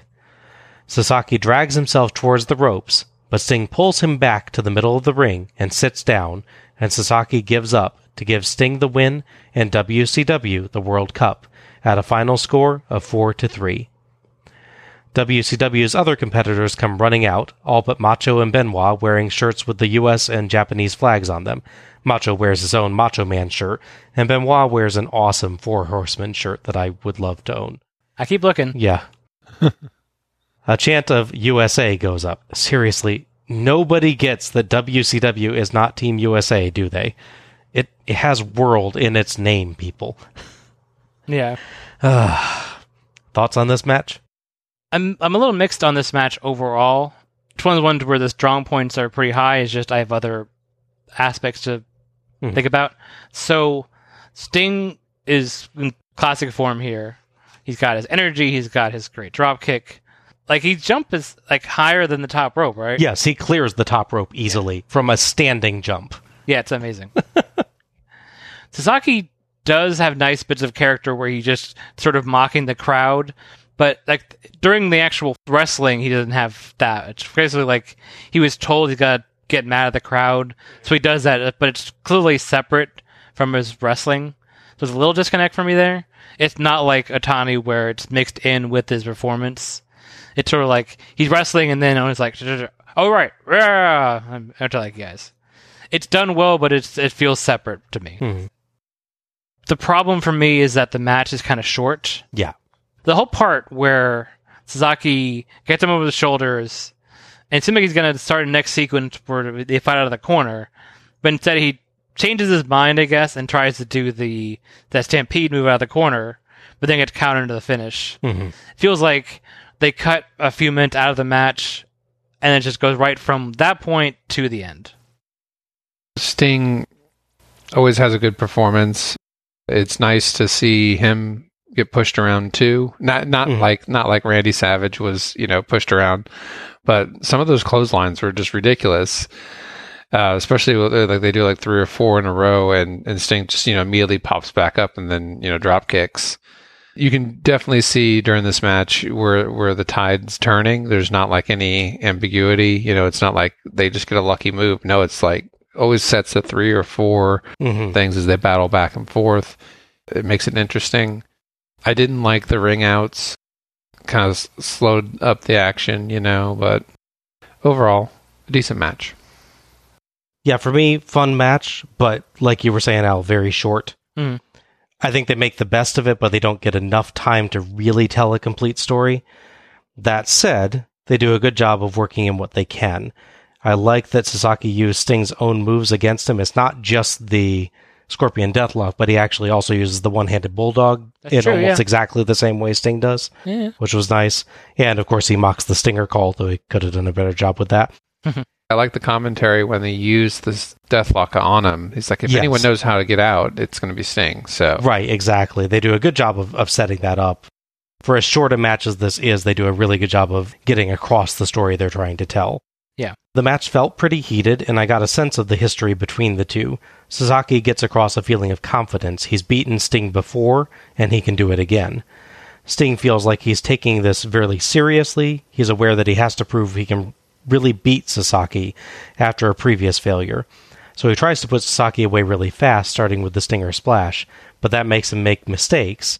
But even though he's on defensive a lot of the match, it never feels one sided like the Savage match did. It just feels like this is a good storyline idea that doesn't get quite fully developed because they have to cram everything into the little window of time they have rather than getting to let things play out fully. Mhm. It was still fun, but I'd like to see this storyline done with more time. you okay with it ending as a sub- submission? Oh yeah, I, I I I loved that ending actually. I loved uh Sting Dragging him to the center. they they really fight for it. That's again a point where this match really got across the storyline they were going for of Sting as the master of the Scorpion Deathlock, where Sasaki is trying to do it but isn't as good at it. Mhm. With Sting's able to power out of Sasaki's, but and Sasaki tries a different counter because he can't manage to power out. But Sting is wise to that, pulls him back from it, and locks it in even har- harder. Yeah. It really looked definitive, so I, I liked that. So, as you mentioned briefly at the beginning, there's a dark match after this show featuring Kensuke Sasaki. Yes. From my understanding, Sasaki, in the lead up to this show, made it pretty clear to WCW that he was not interested in, in wrestling on, say, Nitro and other shows, being a regular champion defending the U.S. title. He made it clear he wanted to do it in Japan, and he was less interested in their shows. They were not happy with that, but they found a workaround. His match after this is him defending against the One Man Gang. One Man Gang gets the pinfall, and the ref counts it, but then the ref is told that the foot is on the rope, whereas the foot is outside to some degree. So the match is then restarted, and Suzuki beats One Man Gang, successfully defending his title, and leaves. WWE then decides when they want to air this match that that ending part where the match is reversed and restarted didn't happen. It's just chopped off. So now One Man Gang has successfully defeated Suzuki and is the U.S. champion from this point going forward. they control the edit and they control reality. All right. Oh. They are controlling transmission. Mm-hmm. They control the horizontal and the vertical. Correct. All right, gentlemen, I thank you very much. This has got to be truly one of the most historic evenings I can recall in the ranks of professional wrestling. Here in Nashville, Tennessee, tonight, in front of this capacity crowd, the chant of USA USA and WCW as WCW wins 4 to 3 the World Cup of Wrestling. Ladies and gentlemen, let's hear it for these men.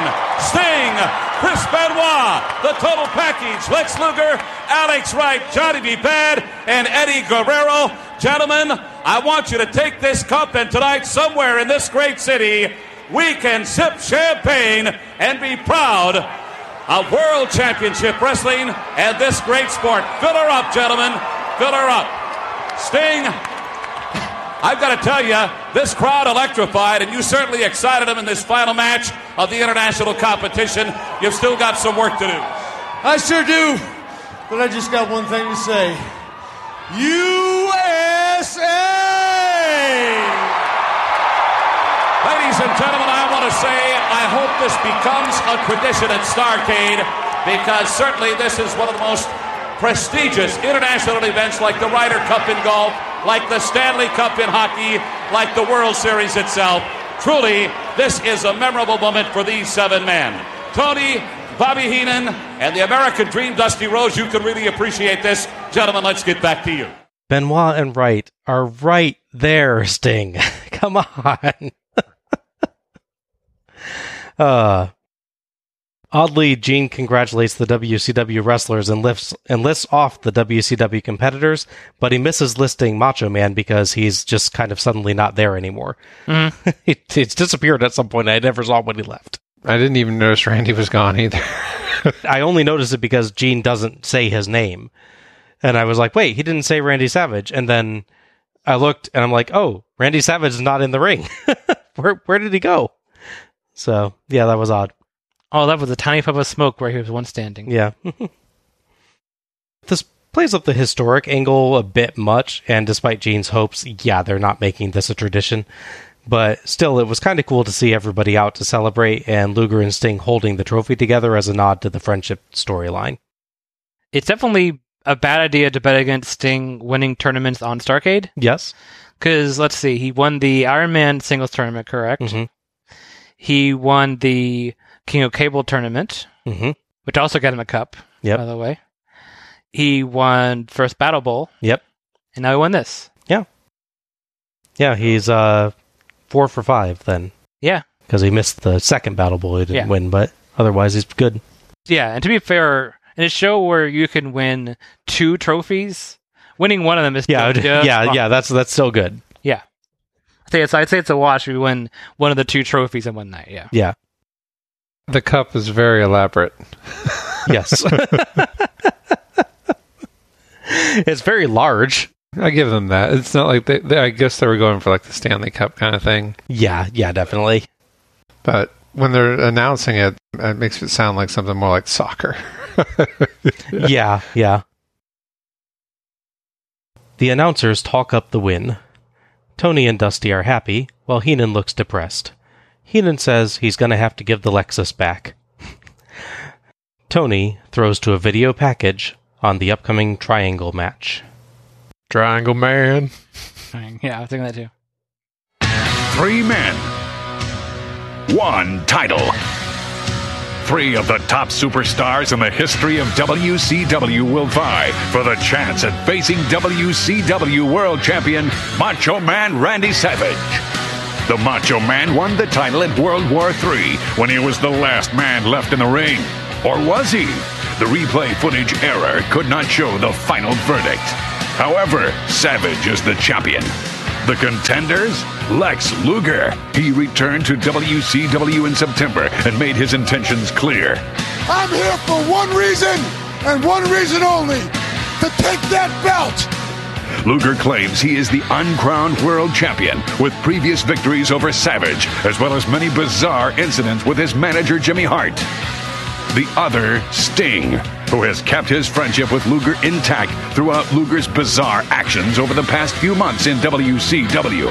However, many have been wondering about Sting. As one of WCW's most popular athletes, he has been involved in many bizarre incidents as well, causing many, including Hulk Hogan, to question his allegiance. I just want to know what's the deal with Luger and you know what side you're on. However, none can question Sting's purpose. He wants to regain a title he has held in the past, regardless of friendships. Finally, there is the nature boy Ric Flair, a man with a definite advantage. Luger and Sting will wrestle earlier in the night during the World Cup of Wrestling competition. Flair merely has to wait until the end of the night. He will be fresh. He will be ready. A coin toss will decide which two men will begin the triangle match. A man can tag out at any time. However, the man who scores the pinfall will go on to meet Savage.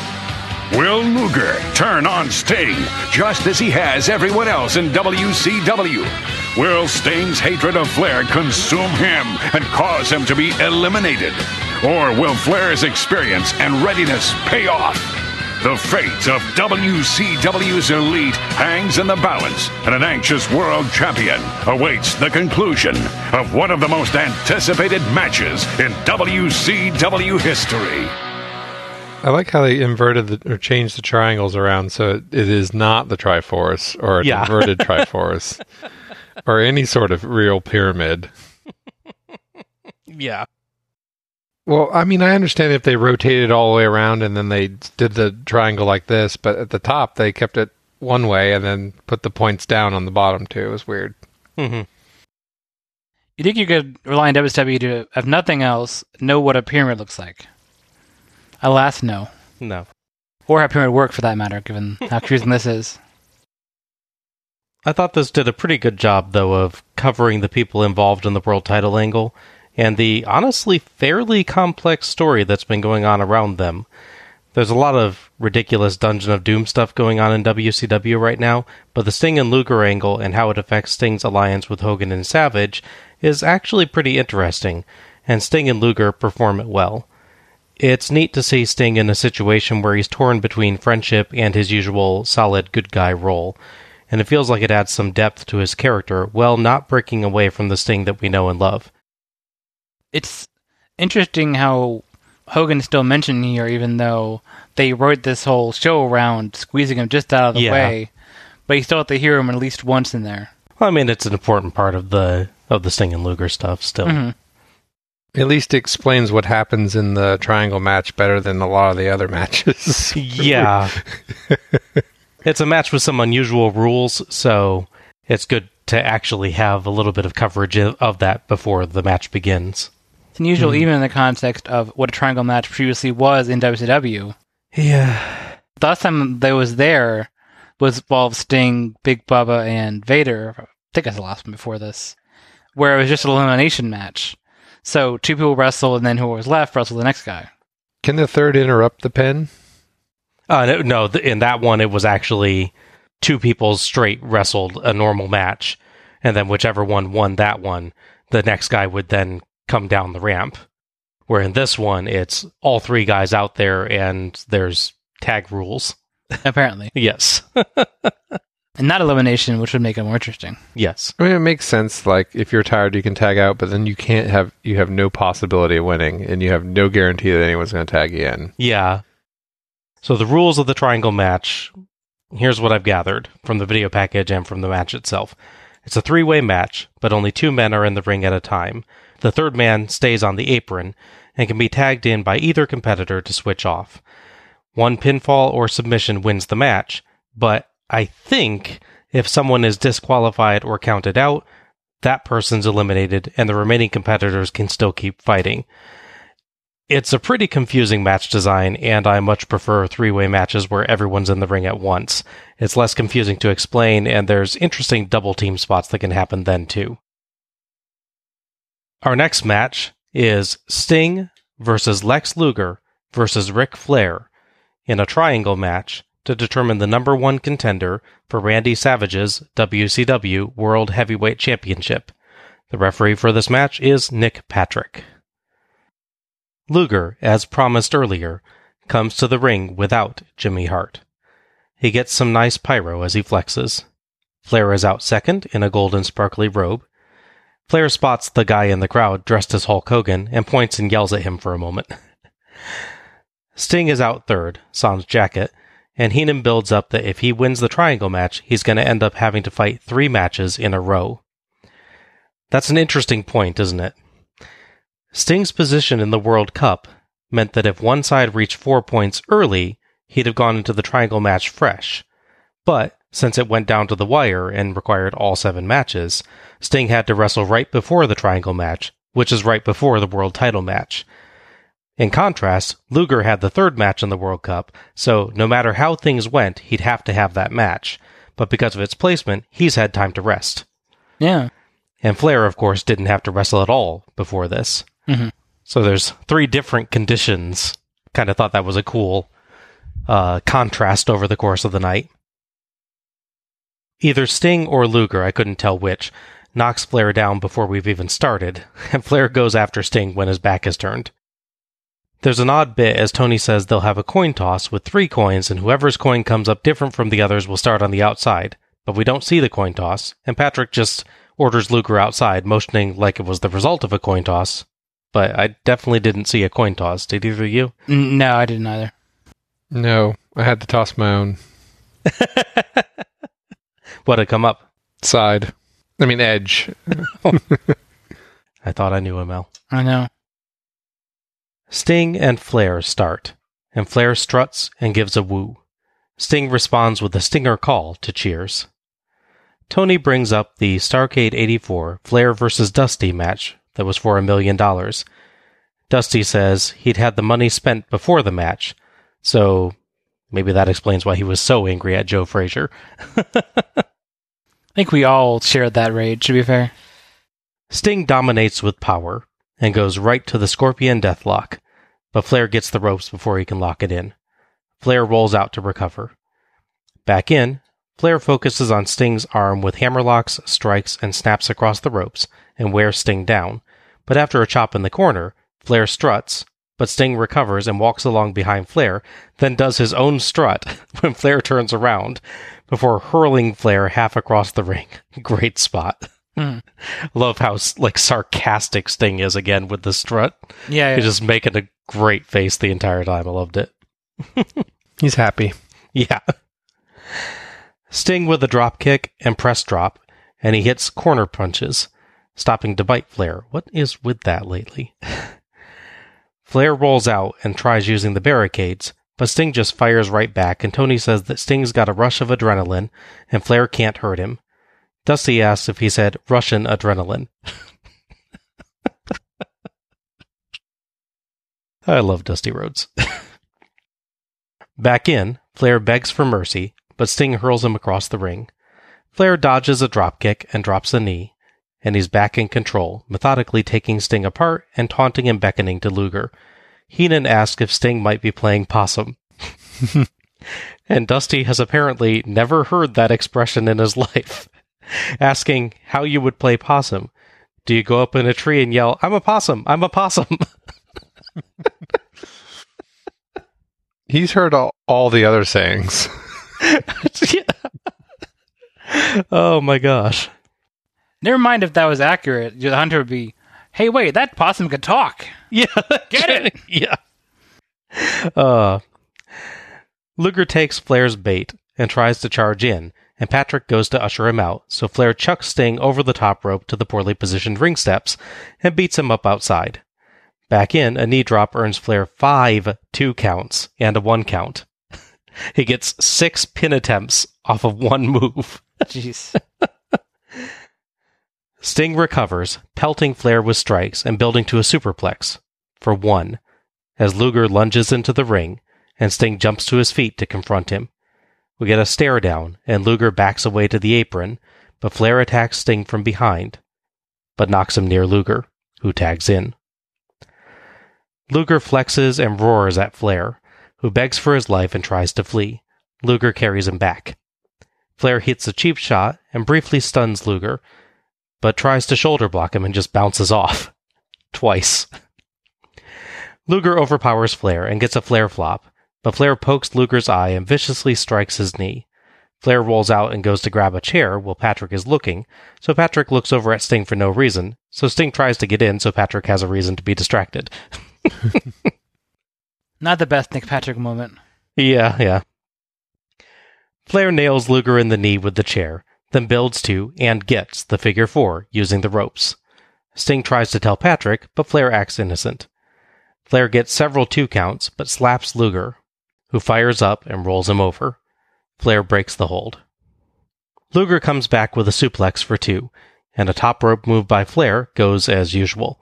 yeah. Luger no sells chops and a shoulder block, and Flair backs off and tags Sting. The crowd gets really excited. Luger and Sting shake hands, and the crowd actually boos at that, wanting to see the fight. We get clean breaks in the corner to start, and Luger is the first to land a strike, even running Sting into the turnbuckles. They get more aggressive with harder punches and clotheslines, and Flair tries to sneak in a cheap shot, but Sting is wise to him. Sting knees Luger in the face, and Luger responds with a screaming clothesline to knock him flying, then drops Sting on the top rope and steps on his throat. The announcers do a really great job highlighting the escalation in violence between the friends and how Luger in particular is bending the rules. Both counter jumping moves. Luger drops vicious elbows but only gets two, and Sting slugs Luger down for the Scorpion Deathlock, but Luger grabs the ropes. Patrick tells Sting to break, and Luger takes advantage of Sting's distraction to slug Sting in the little stingers. Reflexes, Heenan says. Yeah, yeah. Happens to me all the time. Luger gets overeager, and Sting rolls him up and sunset flips him for two counts, then counters a suplex into his own snap suplex. Tony nicely points out that they've been avoiding Flair's corner so he can't tag in, and indeed, Sting clearly intentionally whips Luger away from Flair's corner a moment later. Stinger splash, but Luger dodges a second and gets the torture rack, but accidentally hits Patrick with Sting's boot. Patrick visibly shields himself early. He's just very smart. It just wasn't smart enough. yeah. Flair charges and hits Luger's knee to send him out, then chucks Sting over the top rope. Flair nicely wakes up Patrick, who starts counting. Sting gets up, but Luger grabs his arm, and both are counted out to give Flair the win. Sting checks on Luger, who's still holding his knee. Sting looks irritated, but Luger says something to him, still in pain. Sting asks why Luger grabbed his arm. Jimmy Hart runs out and confronts Flair, getting in his face. Ref Randy Anderson comes out to check on things, and Hart talks to Flair, starting to look less like he's confronting him and more like he's arranging some kind of partnership. Thoughts on this match? Covering the obvious stuff right away, the rules are confusing. Yes. The fact that you can tag out, which means you can't win the match, in theory, anyways, Mhm. is odd, uh, to say the least. Strategy. Yeah. Strategery. Stratego. I don't have a third one, sorry. I win. Planning. That's how that game works. I have no to go. Um, anyways, uh, the other thing is the match is kind of too long. Mhm.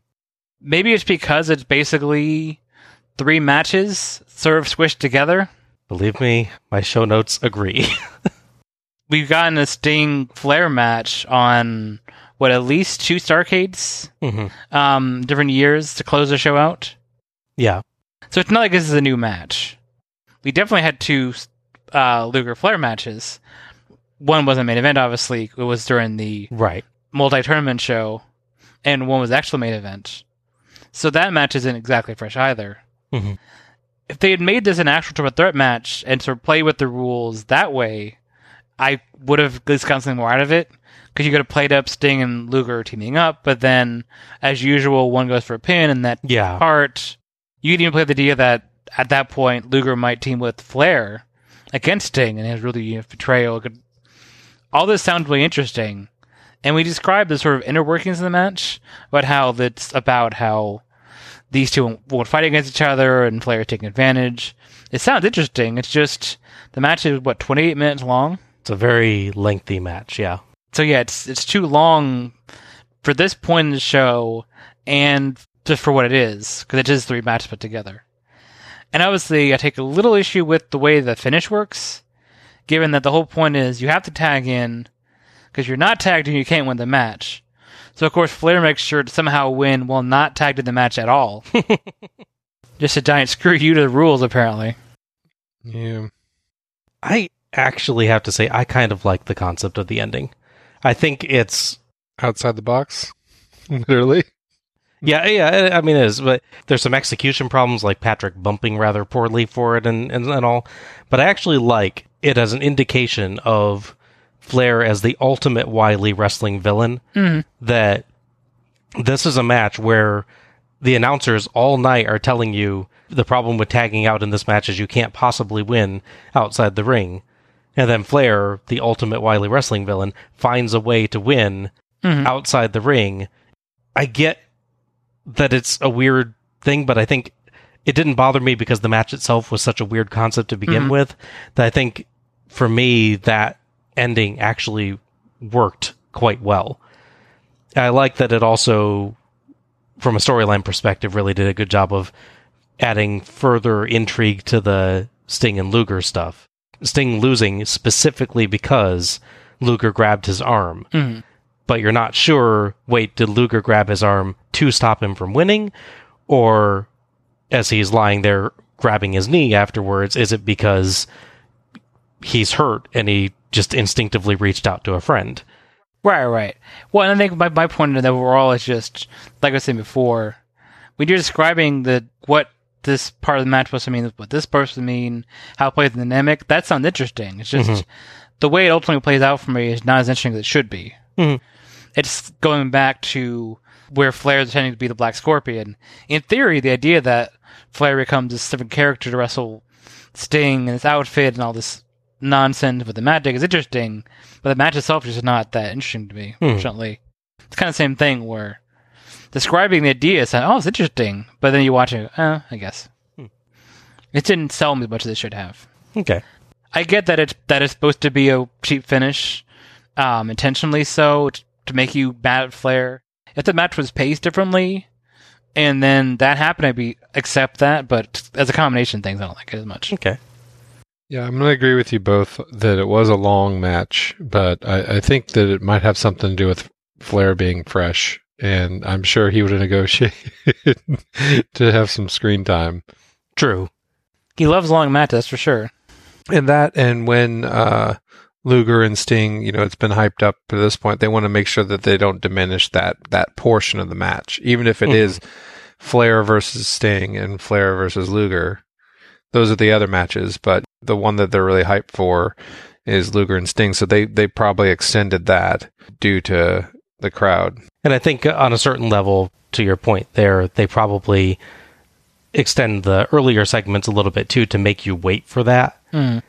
because they they know when these two get tagged in against each other, that's our most interesting situation right there. So we want to make sure that we build to that effectively. Maybe they overdo it, but I, I I understand what you're saying. I think they would do it for sure. Mhm. And I do think that Luger pulling Sting at the very end could be any number of things. It could be helping himself try to get up and get back in the ring with him. It could be, oh, I got knocked out and I don't know what count it was it was going on. yeah, It could be he really just didn't want Sting to win because you know they had just been fighting. hmm If it can't be me, it's got to be it. You know, might as well be Flair. You know, hmm as a like a cliffhanger or kind of thing. It's like, oh, Sting's gonna get back in. You know, is Sting and Luger gonna get back in? yeah, could have been a nice cliffhanger. Yeah, I do praise them for the inventiveness, if you want to call it that, uh, of using it. I, I was not disappointed in this sort of DQ finish like I was in others. hmm It feels very story driven in this case, where in some other ones it's more of a uh, let's expressly put something in that just cuts off the storyline and you go Because we want ano- we want another match, yeah. yeah. Where this one feels very much like no, that actually is moving this to a new stage in the story. And it also, like, if people are rooting at this point for Sting and Luger because they're they're they're excited about the match, they can lose in a way where they can still preserve their friendship maybe later on, or at Mhm. least they they're really at Flair for moving forward, Yeah, true. and they can team up again. Well, as long as this builds to a big climactic match between Sting and Luger, they'll be all worth it. Uh, yeah. Actually, I really liked this. I thought it was a good match. It is a little confusing. The rules are strange, but I think the three of them make the rules work really well. As Tony points out in the match, actually, nobody should actually want to tag out. So there's actually only two tags. Luger tags in himself off of Sting against Sting's will, and Flair tags out to Sting almost out of spite because he's absolutely frustrated trying to get anywhere fighting Luger and wants to send the friends against each other. I particularly liked how Sting and Luger avoided even getting to Flair's corner. Nice bit of storytelling there. Flair plays a great heel against both opponents, and all the taunting made sense. He's got a psychological weapon against both of them since they're friends, so he gets them to make stupid mistakes out of concern for each other. But there's a good sense of underlying tension, too, with Sting and Luger each wanting to win the match themselves. And there's a good payoff for that, with them finally fighting and escalating in violence against each other, until Luger is even choking his good friend. Yeah, and as I said, I really like the ending in concept and mostly in execution. The only thing that feels a little weird is the kind of happenstance Luger just accidentally knocking Patrick down. What was Flair's plan if that didn't happen? I guess is the question that bothers me on it. It feels like we should have seen that the horsemen were ready or something like that. They could have made it better or at least heightened it a little bit more if Flair was moving around the ring to try to get those tags. like, like when they're Yeah, yeah. You know, and they just had to keep on trying to move away from corners or, you know, he's narrowly avoiding things. So it, it seems like he's still interacting. Uh, the only thing that, that that may take away from their match because everyone's going to be drawing attention to Flair, but if they hadn't done the the knockout thing, that's what I would see him doing. Mm-hmm. Having listened to the video package again and explain the rules, they never address count out or DQ. Right, yeah. Which is a problem. I had to extrapolate Yeah. just from what happened in the match on the theoretical rules that I went over. Like that default, part. two people are DQ'd. There's one that's not disqualified. Therefore, Therefore, he wins. Yeah. Right. Yeah. Overall, despite the kind of strange rules and the odd ending, I liked this one, and I appreciated the nods in the match and announcing the vast history between these characters. There's lots of terrific character work, and I had a lot of fun watching it despite its length. From my memory, we've had three very long semi-main event matches with Sting on Starcades. Mhm. We had the one, but two shows back with him and Hawk against Nasty Boys, and then we had the match where it's him and Dusty against the Road Warriors. Mhm. Of those three, this is the best one. Okay. Take that for what you will, I suppose. Yeah. one other theory that Flair would do to try to get back in is like if he went behind the ref and like you know pretended either Sting or, or Oh, Luger was do the- nearby do and, the- he, and he clapped his Yeah. own hands. yeah, and like, hey, let me in. Yeah, That could have happened, yeah. Heels love that move, and faces never try it. But in- in this case, it would actually make sense. Where normally it makes no sense when Yeah. they do it because they're close enough to tag anyway. Right, right. But in this case, the, someone would be close enough to tag but didn't want to, so he could fake a tag. Yeah, that would have been an interesting part. Yeah. Yeah. and they could even make it comedic after he does that. Luger gets eventually shoved out by the ref. Flair's like getting ready to do up the Sting, and Sting just starts doing stuff. Flair just runs around the thing and then then tags. tags, tag- tags Luger back in. That would be the kind of jerk move that he would go for. yeah. We go back to the announcers who discuss the upcoming title match. Heenan says that Savage, with his injuries, has to be shaking in fear.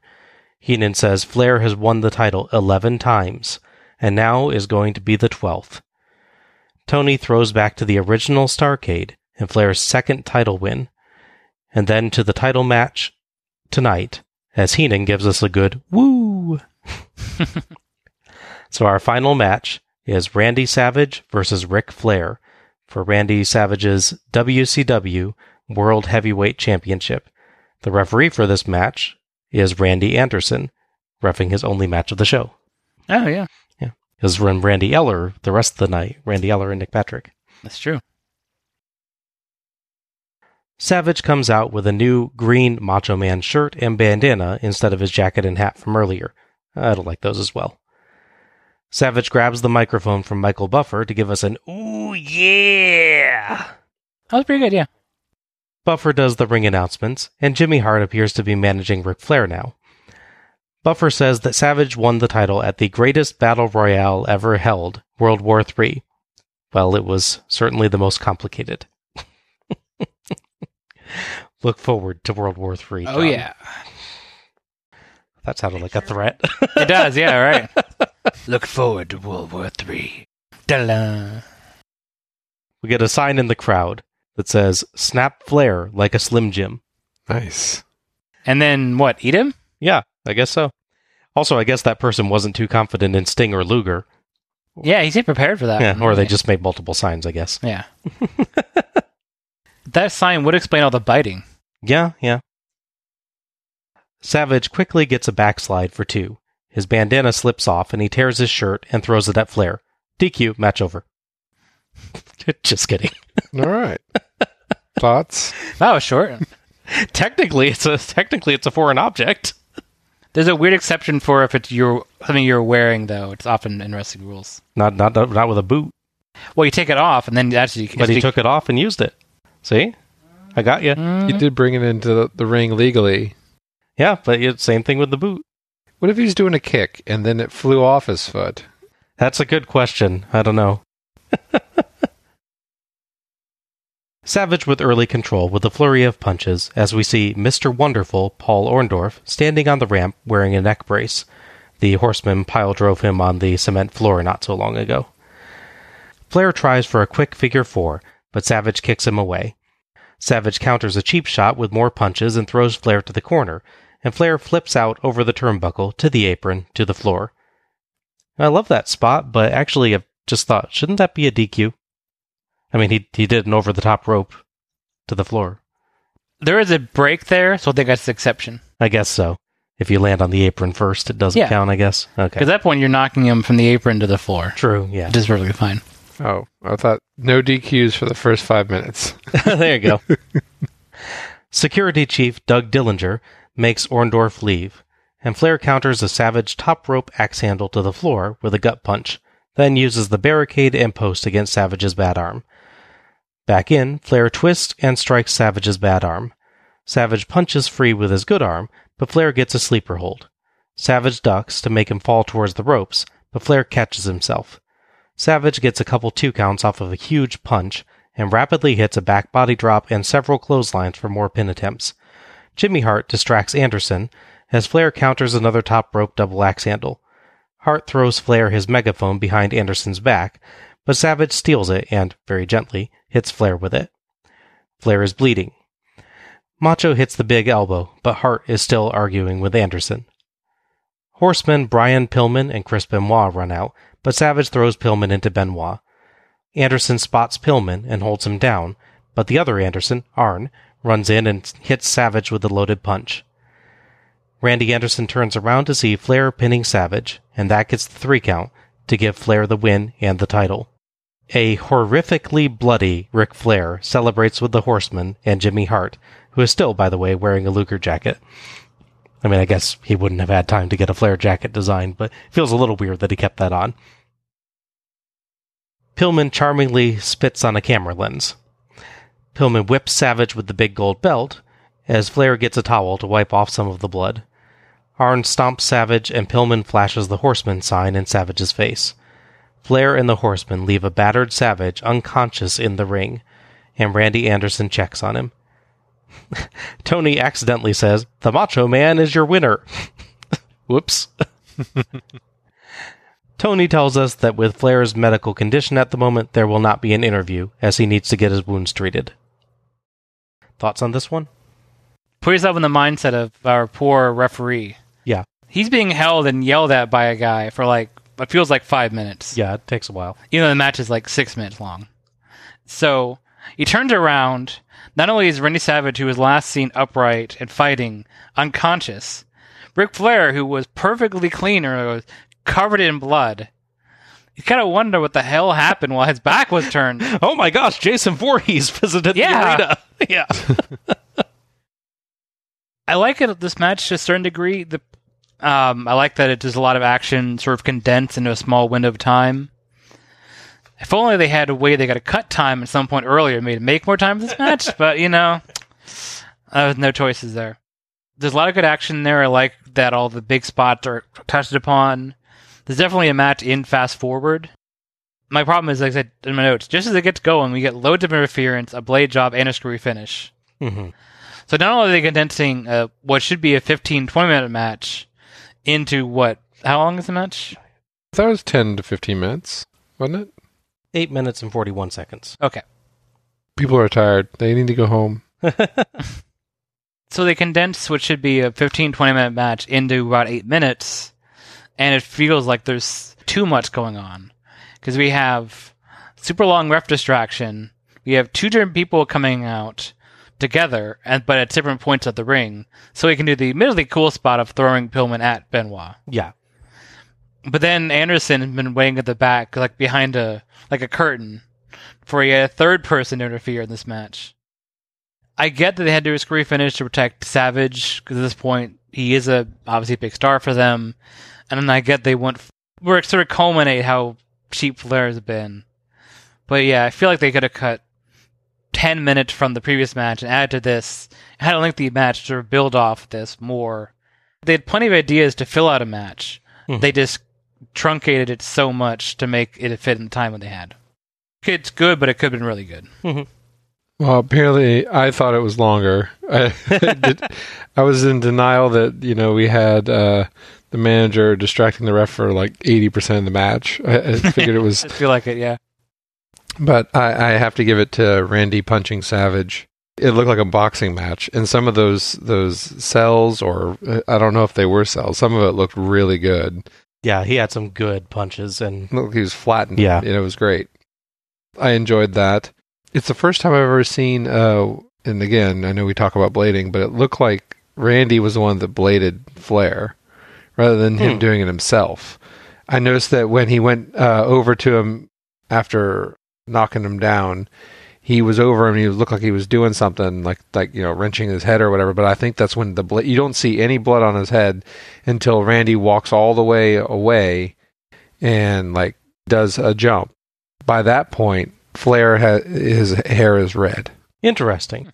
I could see that being a possibility because Flair had the earlier match. They might have been nervous about the about it staying through two different matches or something. Mm. I don't know. Yeah, I'm almost certain that he did the blading and he was messing with his head to get it to start. It is very possible. It's mm-hmm. rare that you blade someone else. But it is done. It- yeah. it's just done. Yeah. That's what I noticed, and I was like, "Oh, I know what he's doing." yeah. But you know, it, it's weird after so many years of Starcades where like the the mat was red. it was mm-hmm. like a bloodbath. It's like forensic, you know, murder scene. 85, I think it is. I believe so. where Every match. Every match is a bloodbath. Yeah, including the one that actually should be a bloodbath. And I'm not like a fan of it or anything, but you know, it's it's interesting to see it come back in certain circumstances. Yeah, definitely. The question for me, I think, on that is: Is it necessary? Because Flair blades or has, is bladed, what thirty seconds before the match is over. Yeah, true. It feels really arbitrary that he, like, he ha- the only possible explanation is that he doesn't really does not want to talk to anybody after the match. so he's like, you know, this is worth it. I'm gonna cut my forehead. I can go to the back and not talk to anybody. Yeah, yeah. You don't want to be asked why it's only eight minutes. Yeah, Didn't want Gene to ask him uh, who the other lady that was supposed to be on his arm was going to be. he still hasn't thought of an answer. Still hasn't thought of another lady. All I was gonna say is it's worth the watch again to see uh, Savage. You know, I guess Blade. That shouldn't be what stood out in the match to me. That that should Yeah, be the, the definitive, the highlight of the match. hmm That and that, there's just a couple of those punches, man. Yeah, there's one in particular that he really gets a good wind up and just decks him. mm-hmm. I thought this was a pretty fun match, if very much in a particular Flair pattern. Macho starts off hot, Flair takes control and works a body part, in this case the arm. Macho comes back and we go to a finish. It's kind of Flair 101, but it's a pattern that he uses because it generally works. Mhm. There's some nice concepts here. I like Flair stopping himself from falling on the ropes when Macho escapes the sleeper, and Hart's throw of the megaphone to Flair was nice and smooth. Flair's arm work was good and makes sense in the story. If his opponent has a big bandaged limb, of course Ric Flair is going to go after it. Flair does seem to take extra care on some of his moves, some of the wrist locks and such. He moves a little slower than normal to avoid wrenching on the arm too much. I believe Savage's arm actually is hurt. So Flair seems to move a little slower on his wrist locks and such to avoid hurting Savage, but simultaneously nicely actually makes it look like he's taking his time to really lock the holds in hard. Yeah. So it Yeah. does a nice cover there. The ending. The ending is way, way over the top. And there's no way that I can believe that the ref didn't notice all the craziness going on, especially since he actually holds Pillman down himself. If we were talking, you know, Hart distracts Randy and Arn runs in, punches Savage once, and gets out, that's fine. But this is three different guys charging in to try different attacks in rapid succession, and one literally falls right by the ref. Well, by the way, he's actively struggling with Flair's kinda sorta manager, which in and of itself could have been a DQ for Hart trying to shove past him to clearly interfere. This went way past suspension of disbelief. I don't mind Flair winning the title by underhanded means. He's Flair. That's what he does. Yeah. But this really should have been toned down a tad. The match is perfectly fine and very entertaining, with Macho and Flair being two outsized personalities that did their best to get the audience into it, but the ending is just way too much. It's just like, what do you think? Like you said earlier, what do you think's going on behind you, Yeah. It's like thud, thud, crash, boom, punch. Whereas, yeah, I think it, if it had another ten minutes or so, they could have had you know Pillman and Benoit trying to interfere, and that go nowhere, and then the match resumes, and then you know, Arn Anderson that part. yeah, I could see that. could split that up a Distribute it a little. Yeah, Yeah. it's like a um, you make casserole with whatever's left in the, in the refrigerator. This goes in, this goes in, Yeah, this goes in, this yeah. goes in. Does it- anything left out? No, it's all going in there. and You're gonna Yeah, enjoy it. definitely. How do you feel about Arn Anderson? I love Arn Anderson. Okay. This is kind of weird period of time where they sort of start hot shotting the title around a lot. Yeah. it really starts basically in the post World War III time because they're coming off a pretty long Hogan title run. Coming off of this match, Savage will get a rematch on Nitro and win the title back. And yes, that match is in January Yeah. because of course it is, which would lead to them wrestling again in February on pay per view. Okay. This story, this thing is not ending anytime No, soon. no. Mm-mm. Back to the announcers, and Heenan is all smiles. Heenan says Flair did what he said he would do. He's world champ for the twelfth time. Someone flings something over the announcers' heads, and Tony looks at it bemusedly as Dusty recaps Flair's night. Tony congratulates WCW on its win in the World Cup and Flair on his world title win. He questions how Sting and Luger's friendship will develop and notes that Hogan is going to make his return on Nitro. Heenan says he'll party with Flair and the Horsemen tonight and gives woos while Tony closes up the show. And Starcade 95 is done. Overall thoughts on Starcade 95. So it's definitely a tale of two different, very different segments. With the exception of referencing story, the first seven matches on a, what, nine match show are pretty unrelated to everything. Yeah. They're all, for the most part, good matches, but you don't get a feeling of everything is building to one moment. Even on bad WCW shows, as we'll get to plenty of those later, they'll reference the world title match or whatever the big storyline of that show is throughout. So you always feel like it's going towards something. hmm But again, other than sort of fading references to, oh, Luger wrestled already, you know, Sting's got to wrestle, it's kind of its own universe. This whole, like, two thirds of the show is. Yeah. And then suddenly you have basically 40 minutes, not counting intros and recaps, of here's all the important stuff now that we're done with everything else. And it's weirdly balanced because, again, two thirds of it, of that segment, is now all one match, which is basically three matches.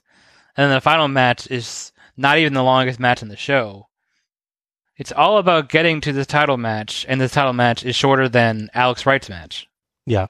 And it's like, huh, that's that doesn't doesn't feel like that's put together right. Yeah, but it's Alex Wright. You want to keep him around. Yeah. Clearly. Interesting on the tournament part. I had a couple of interesting observations. I don't know if me knows the same thing. So first off, all the Japanese wrestlers that win, they don't actually hit a finisher or get a submission hold. They always win by some sort of roll up and pin. Yeah. Yeah.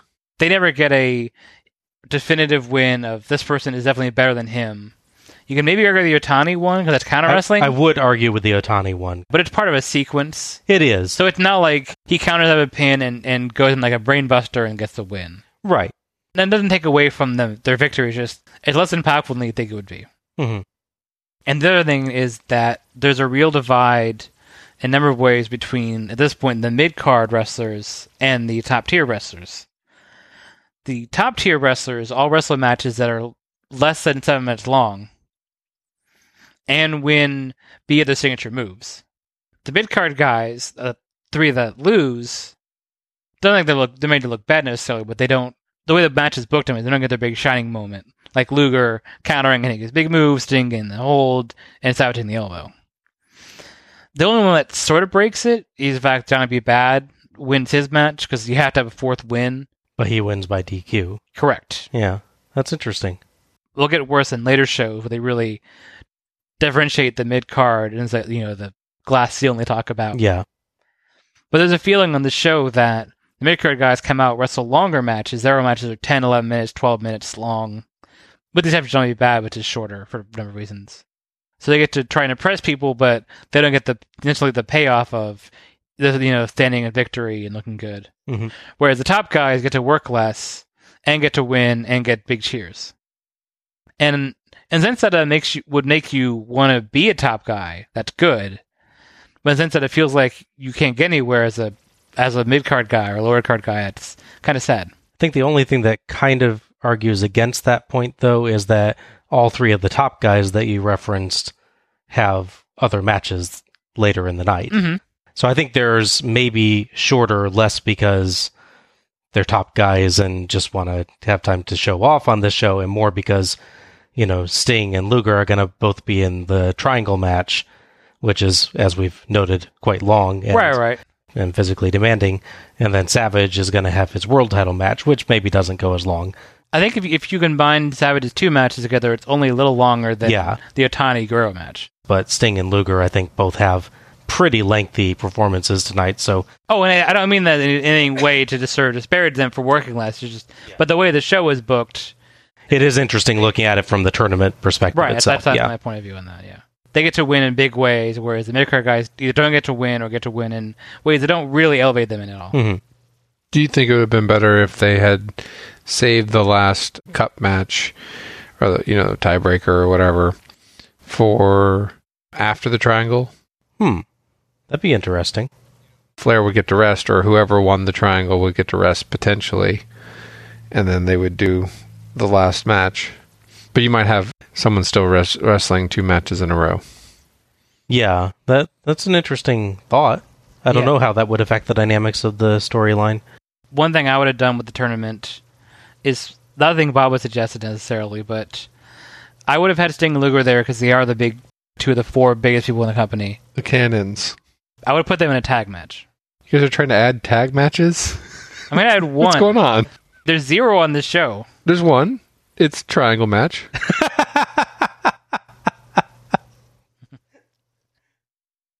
Ideally, what I would have done if I obviously have full control of this theoretical situation, for one thing, I wouldn't have had Hogan not in the show. It feels weird that he just literally takes vacation on their biggest show of the year. Yeah. Every now and sort of a lazy way of he's just too aggressive. He was in the crowd. yeah. Besides Hogan, there's one other thing that's really missing to make this a true like competition between New Japan and WCW, which is that WCW's world champion is wrestling in the tournament. New Japan's is not. hmm Great Muta is the world champion at this point in time, and he is not wrestling on the show or appearing in any way. And we all would have loved to see Great Muta again, I'm Yes. sure. So It feels like a kind of an unintentionally insulting that New Japan doesn't send their world champion, their best guy, to, in this tournament that's supposed to be super important, apparently. yeah, yeah. Don't hate me. I enjoyed the first segment of the show more than I liked the end. Mhm. New Japan uh, being there was just a nice change up from previous years. It showed cooperation. You got to see uh, how many new faces. You know, it was great. Mhm. Yeah. I wish they kept that direction. I not necessarily in Starcade, but Yeah, I wouldn't have done another Starcade like this, but it would have been good to have another show for sure. Yeah, yeah. and that may have been the intent. but I, I really enjoyed it. You know, I was looking for Muta, you know, I, although I didn't know that he was champion or anything like that. Even the commentary was a little bit better during that. Not, I'm not counting all the stereotype and all that. No, yeah, crap. obviously conceptual. There's a lot of good sides to it as well. oh yeah, absolutely. Yeah, that's what I meant. I was I was a little drained after the triangle match. It, it, the second half, even though it isn't the whole half, the second, the second, third, or whatever you want to call it, the last portion. You know, the triangle match was drawn out. I mean, we have seen other matches on Starcade that were, uh, in my opinion, even though they might have been shorter, felt more drawn out than that match. Yeah, that tag match with Sting and Hawk, for instance, Yeah. that felt longer. Yeah, Mr. T versus Kevin Sullivan felt like the longest three minutes in creation at times. I like how it stood out from other Starcades, Mhm. and I enjoy that. And, and, and Randy Savage, awesome. yeah, Were you glad that he wrestled on this show as opposed to merely showing Just showed up. Yes, yes. No, I, I totally see where you're coming from on that. The the early portion of the show feels totally different than any other Starcade that we've seen thus far.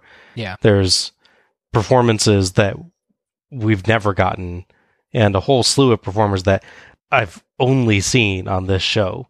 There's some obviously like Liger that we've seen previously, yeah. but there's a bunch of the performers in those matches are like only people that we've seen on this show, and I'd like to see them again. There's Kanemoto, um, Otani, and Tenzan. Yeah, so three of the seven, right? Mhm. So three of the seven are people that we've never seen before, and that I liked. So Yeah, and Sasaki is only in one one person in, in Right, a tag yeah, match. yeah. yeah, And I also like that the first two matches they were lengthy and they were fast. They weren't they're Yeah. energetic. They built Mhm. on each other. The third one tapered off a little bit, but it had still had something unique to offer. I guess when you go up in weight class, things slow down. a little bit, yeah. usually.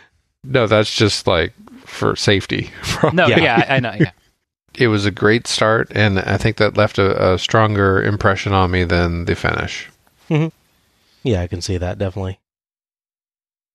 Yeah, this was a very entertaining show. It's strange. There's next to no storyline content that affects anything outside this Starcade until we hit the Triangle match and World title match. But despite that, this was an easy show to get into and a really fun watch. The match content is just terrific for much of the night, and even some matches that don't quite hold up are actually still good fun. Some don't quite reach their potential or don't get quite enough time, but most are really great, and I came out of watching this with a few new performers I'd really like to look up so I can see more of their work. High quality performances, low story content. It's like the exact opposite of Starcade 94. yeah. The World Cup storyline, even if the announcers and wrestlers do constantly call it the USA versus Japan rather than WCW versus New Japan, is nicely done. I mean, I think all of us knew it was going for all seven matches, yeah. But they do a good job getting there, and there's quite a lot of tension over that, with the scoring going back and forth.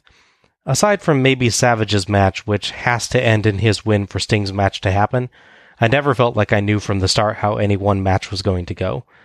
I liked that the WCW wrestlers encouraged each other and called out each other's matches throughout the night. There was a real team atmosphere, and that provided a really nice contrast to the triangle match storyline that pitted Sting and Luger against each other after they fought on the same side through the World Cup.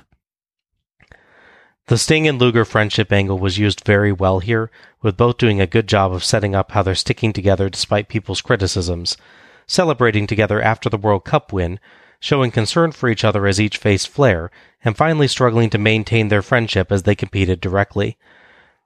The show leaves them in a really interesting place, with Luger having actively caused Sting's loss, but in a way that suggests that he was looking for sympathy from a friend, not actually trying to hurt Sting's chances.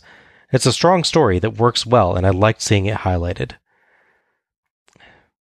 I talked about this at the start, so I won't dwell on it, but there's way too much use of stereotypes about Japanese people on this show, both in terms of commentary and in the show's general plotline.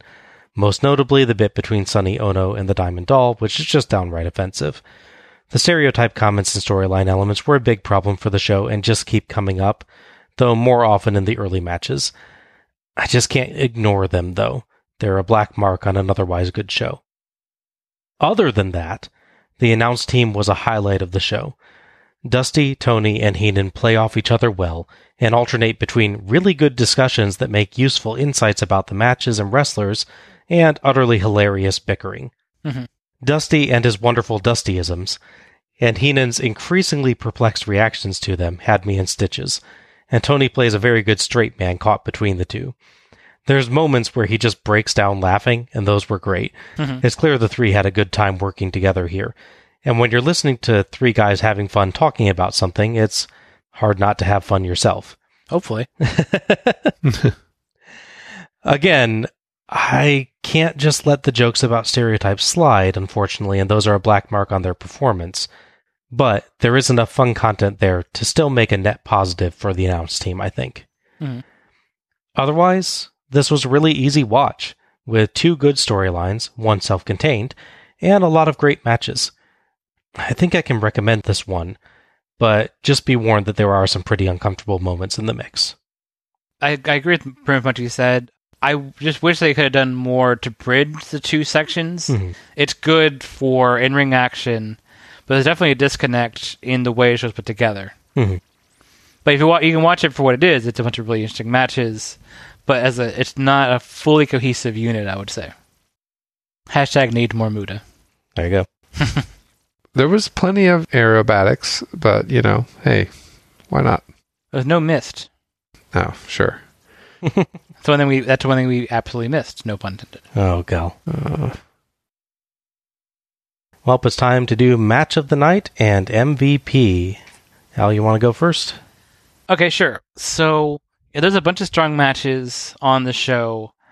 For me, I had to basically put down the matches that had a full beginning, middle, and end, and had the time to actually deliver. So unfortunately, that excludes stuff like the Sting Sasaki match and the Savage Tenzan match, and even the Luger Chono match. And so it really came down to me to one match that really stood out, has a flawed story, has worked really well, has the right amount of time to actually get things happen, and that would be Shinjiro Otani versus Eddie Guerrero. Kind of, yeah, I figured we were going there. Yeah. and on that note, my MVP, based on the match itself and the fact he had a pre-match promo, which helped of all the th- all the people, he got to actually really first build up the fact that this tournament is supposed to be important, even if I don't necessarily believe it.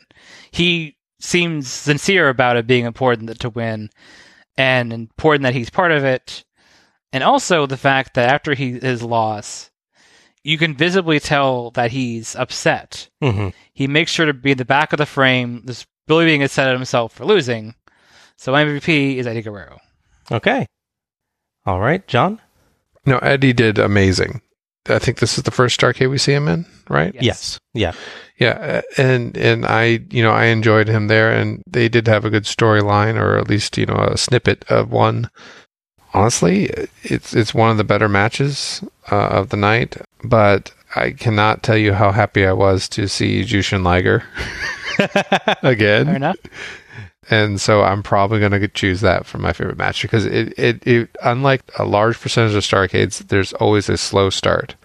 Mhm. And we didn't have that this time.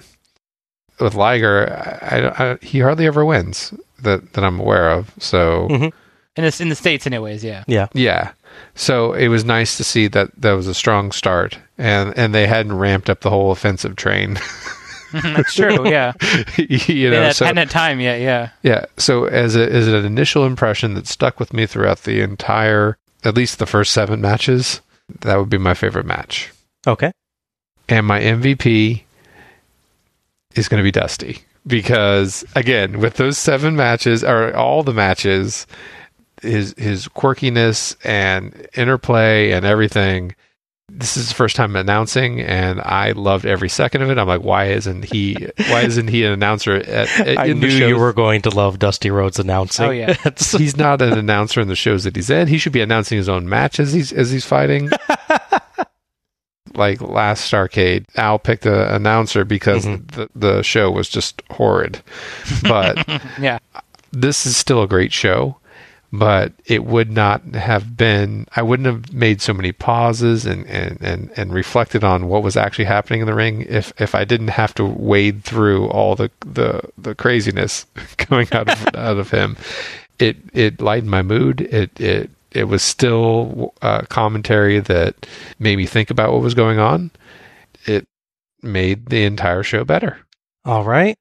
And Oh, and one more thing before I forget about it. Yep. Sorry. This Go is ahead. not Yeah. important. I'm sorry I interrupted you. Go ahead. Uh, uh, possums are North America's only marsupial. Okay. Do do do do. Maybe Dusty would have co- would have understood the reference if they said uh, playing marsupial. Mm. Yeah. My match of the night, I'm going to agree with you, Al. It is Eddie Guerrero versus Shinjiro Otani by a country mile. it was absolutely brilliant. Two performers at their very best, putting on a terrific show of technical ability, strength, and agility. I already very much enjoyed watching Guerrero, but this match made me really want to track down more from Otani, who impressed me greatly. There are other very good matches on this card. In fact, most of the card is very good, but some jaw dropping moves in this match, combined with a solid work for the duration and a terrific edge of your seat ending, made it pretty easily my match of the night. For my MVP, I'm going to give it to Luger. All right. All right. Maybe I'm just glad to see him back, but he had a good night. He had a fun match against Chono, did a good job building up the angle with Sting, compliments to Sting on that too, of course. Yeah. Did great work on the apron and in the ring in the triangle match, and really brought the intensity to the portion of the match where he faced Sting. Sting is an important part of all that too, and is excellent. But Luger really showed how his drive to win was getting between him and his friend, and letting his dark side emerge even against Sting. So I thought he did a great job with some complex character work, and that earns him my MVP. Yeah. Can't argue with that. And that wraps up our review of Starcade 95. If you've enjoyed listening to us tonight, you can search for us on Twitter or Facebook as Let's Go to the Ring. Follow us for episode announcements and other show details, and share your own thoughts about the Starcades as we go through. And please, if you've enjoyed this show, give us a nice review on iTunes and share the show through your favorite social media platforms to help others discover us. Many thanks to OSW Review for attendance and pay per view figures, and to Gina Trujillo for our logo. Join us next time for Starcade 96, not your typical warm, fuzzy holiday special. Like any of the other Starcades have been? Yeah. that is the official tagline, by the way. Oh, okay. I was going to say, is that actually it? yes, it is. I mean, I watched Santa Claus Conquers the Martians, and he didn't cut his forehead open during the final battle with the Martians, so that does stand out a little bit. This is Bob Moore for Alec Pridgeon and John Mullins, signing off. Good night, everybody. Happy wrestling. Get some rest.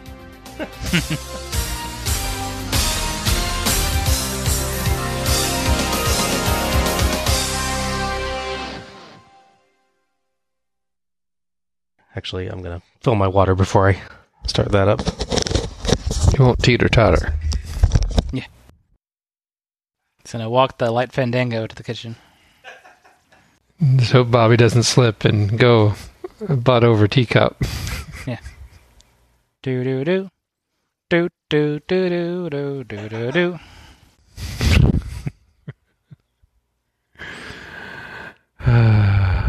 Dusty.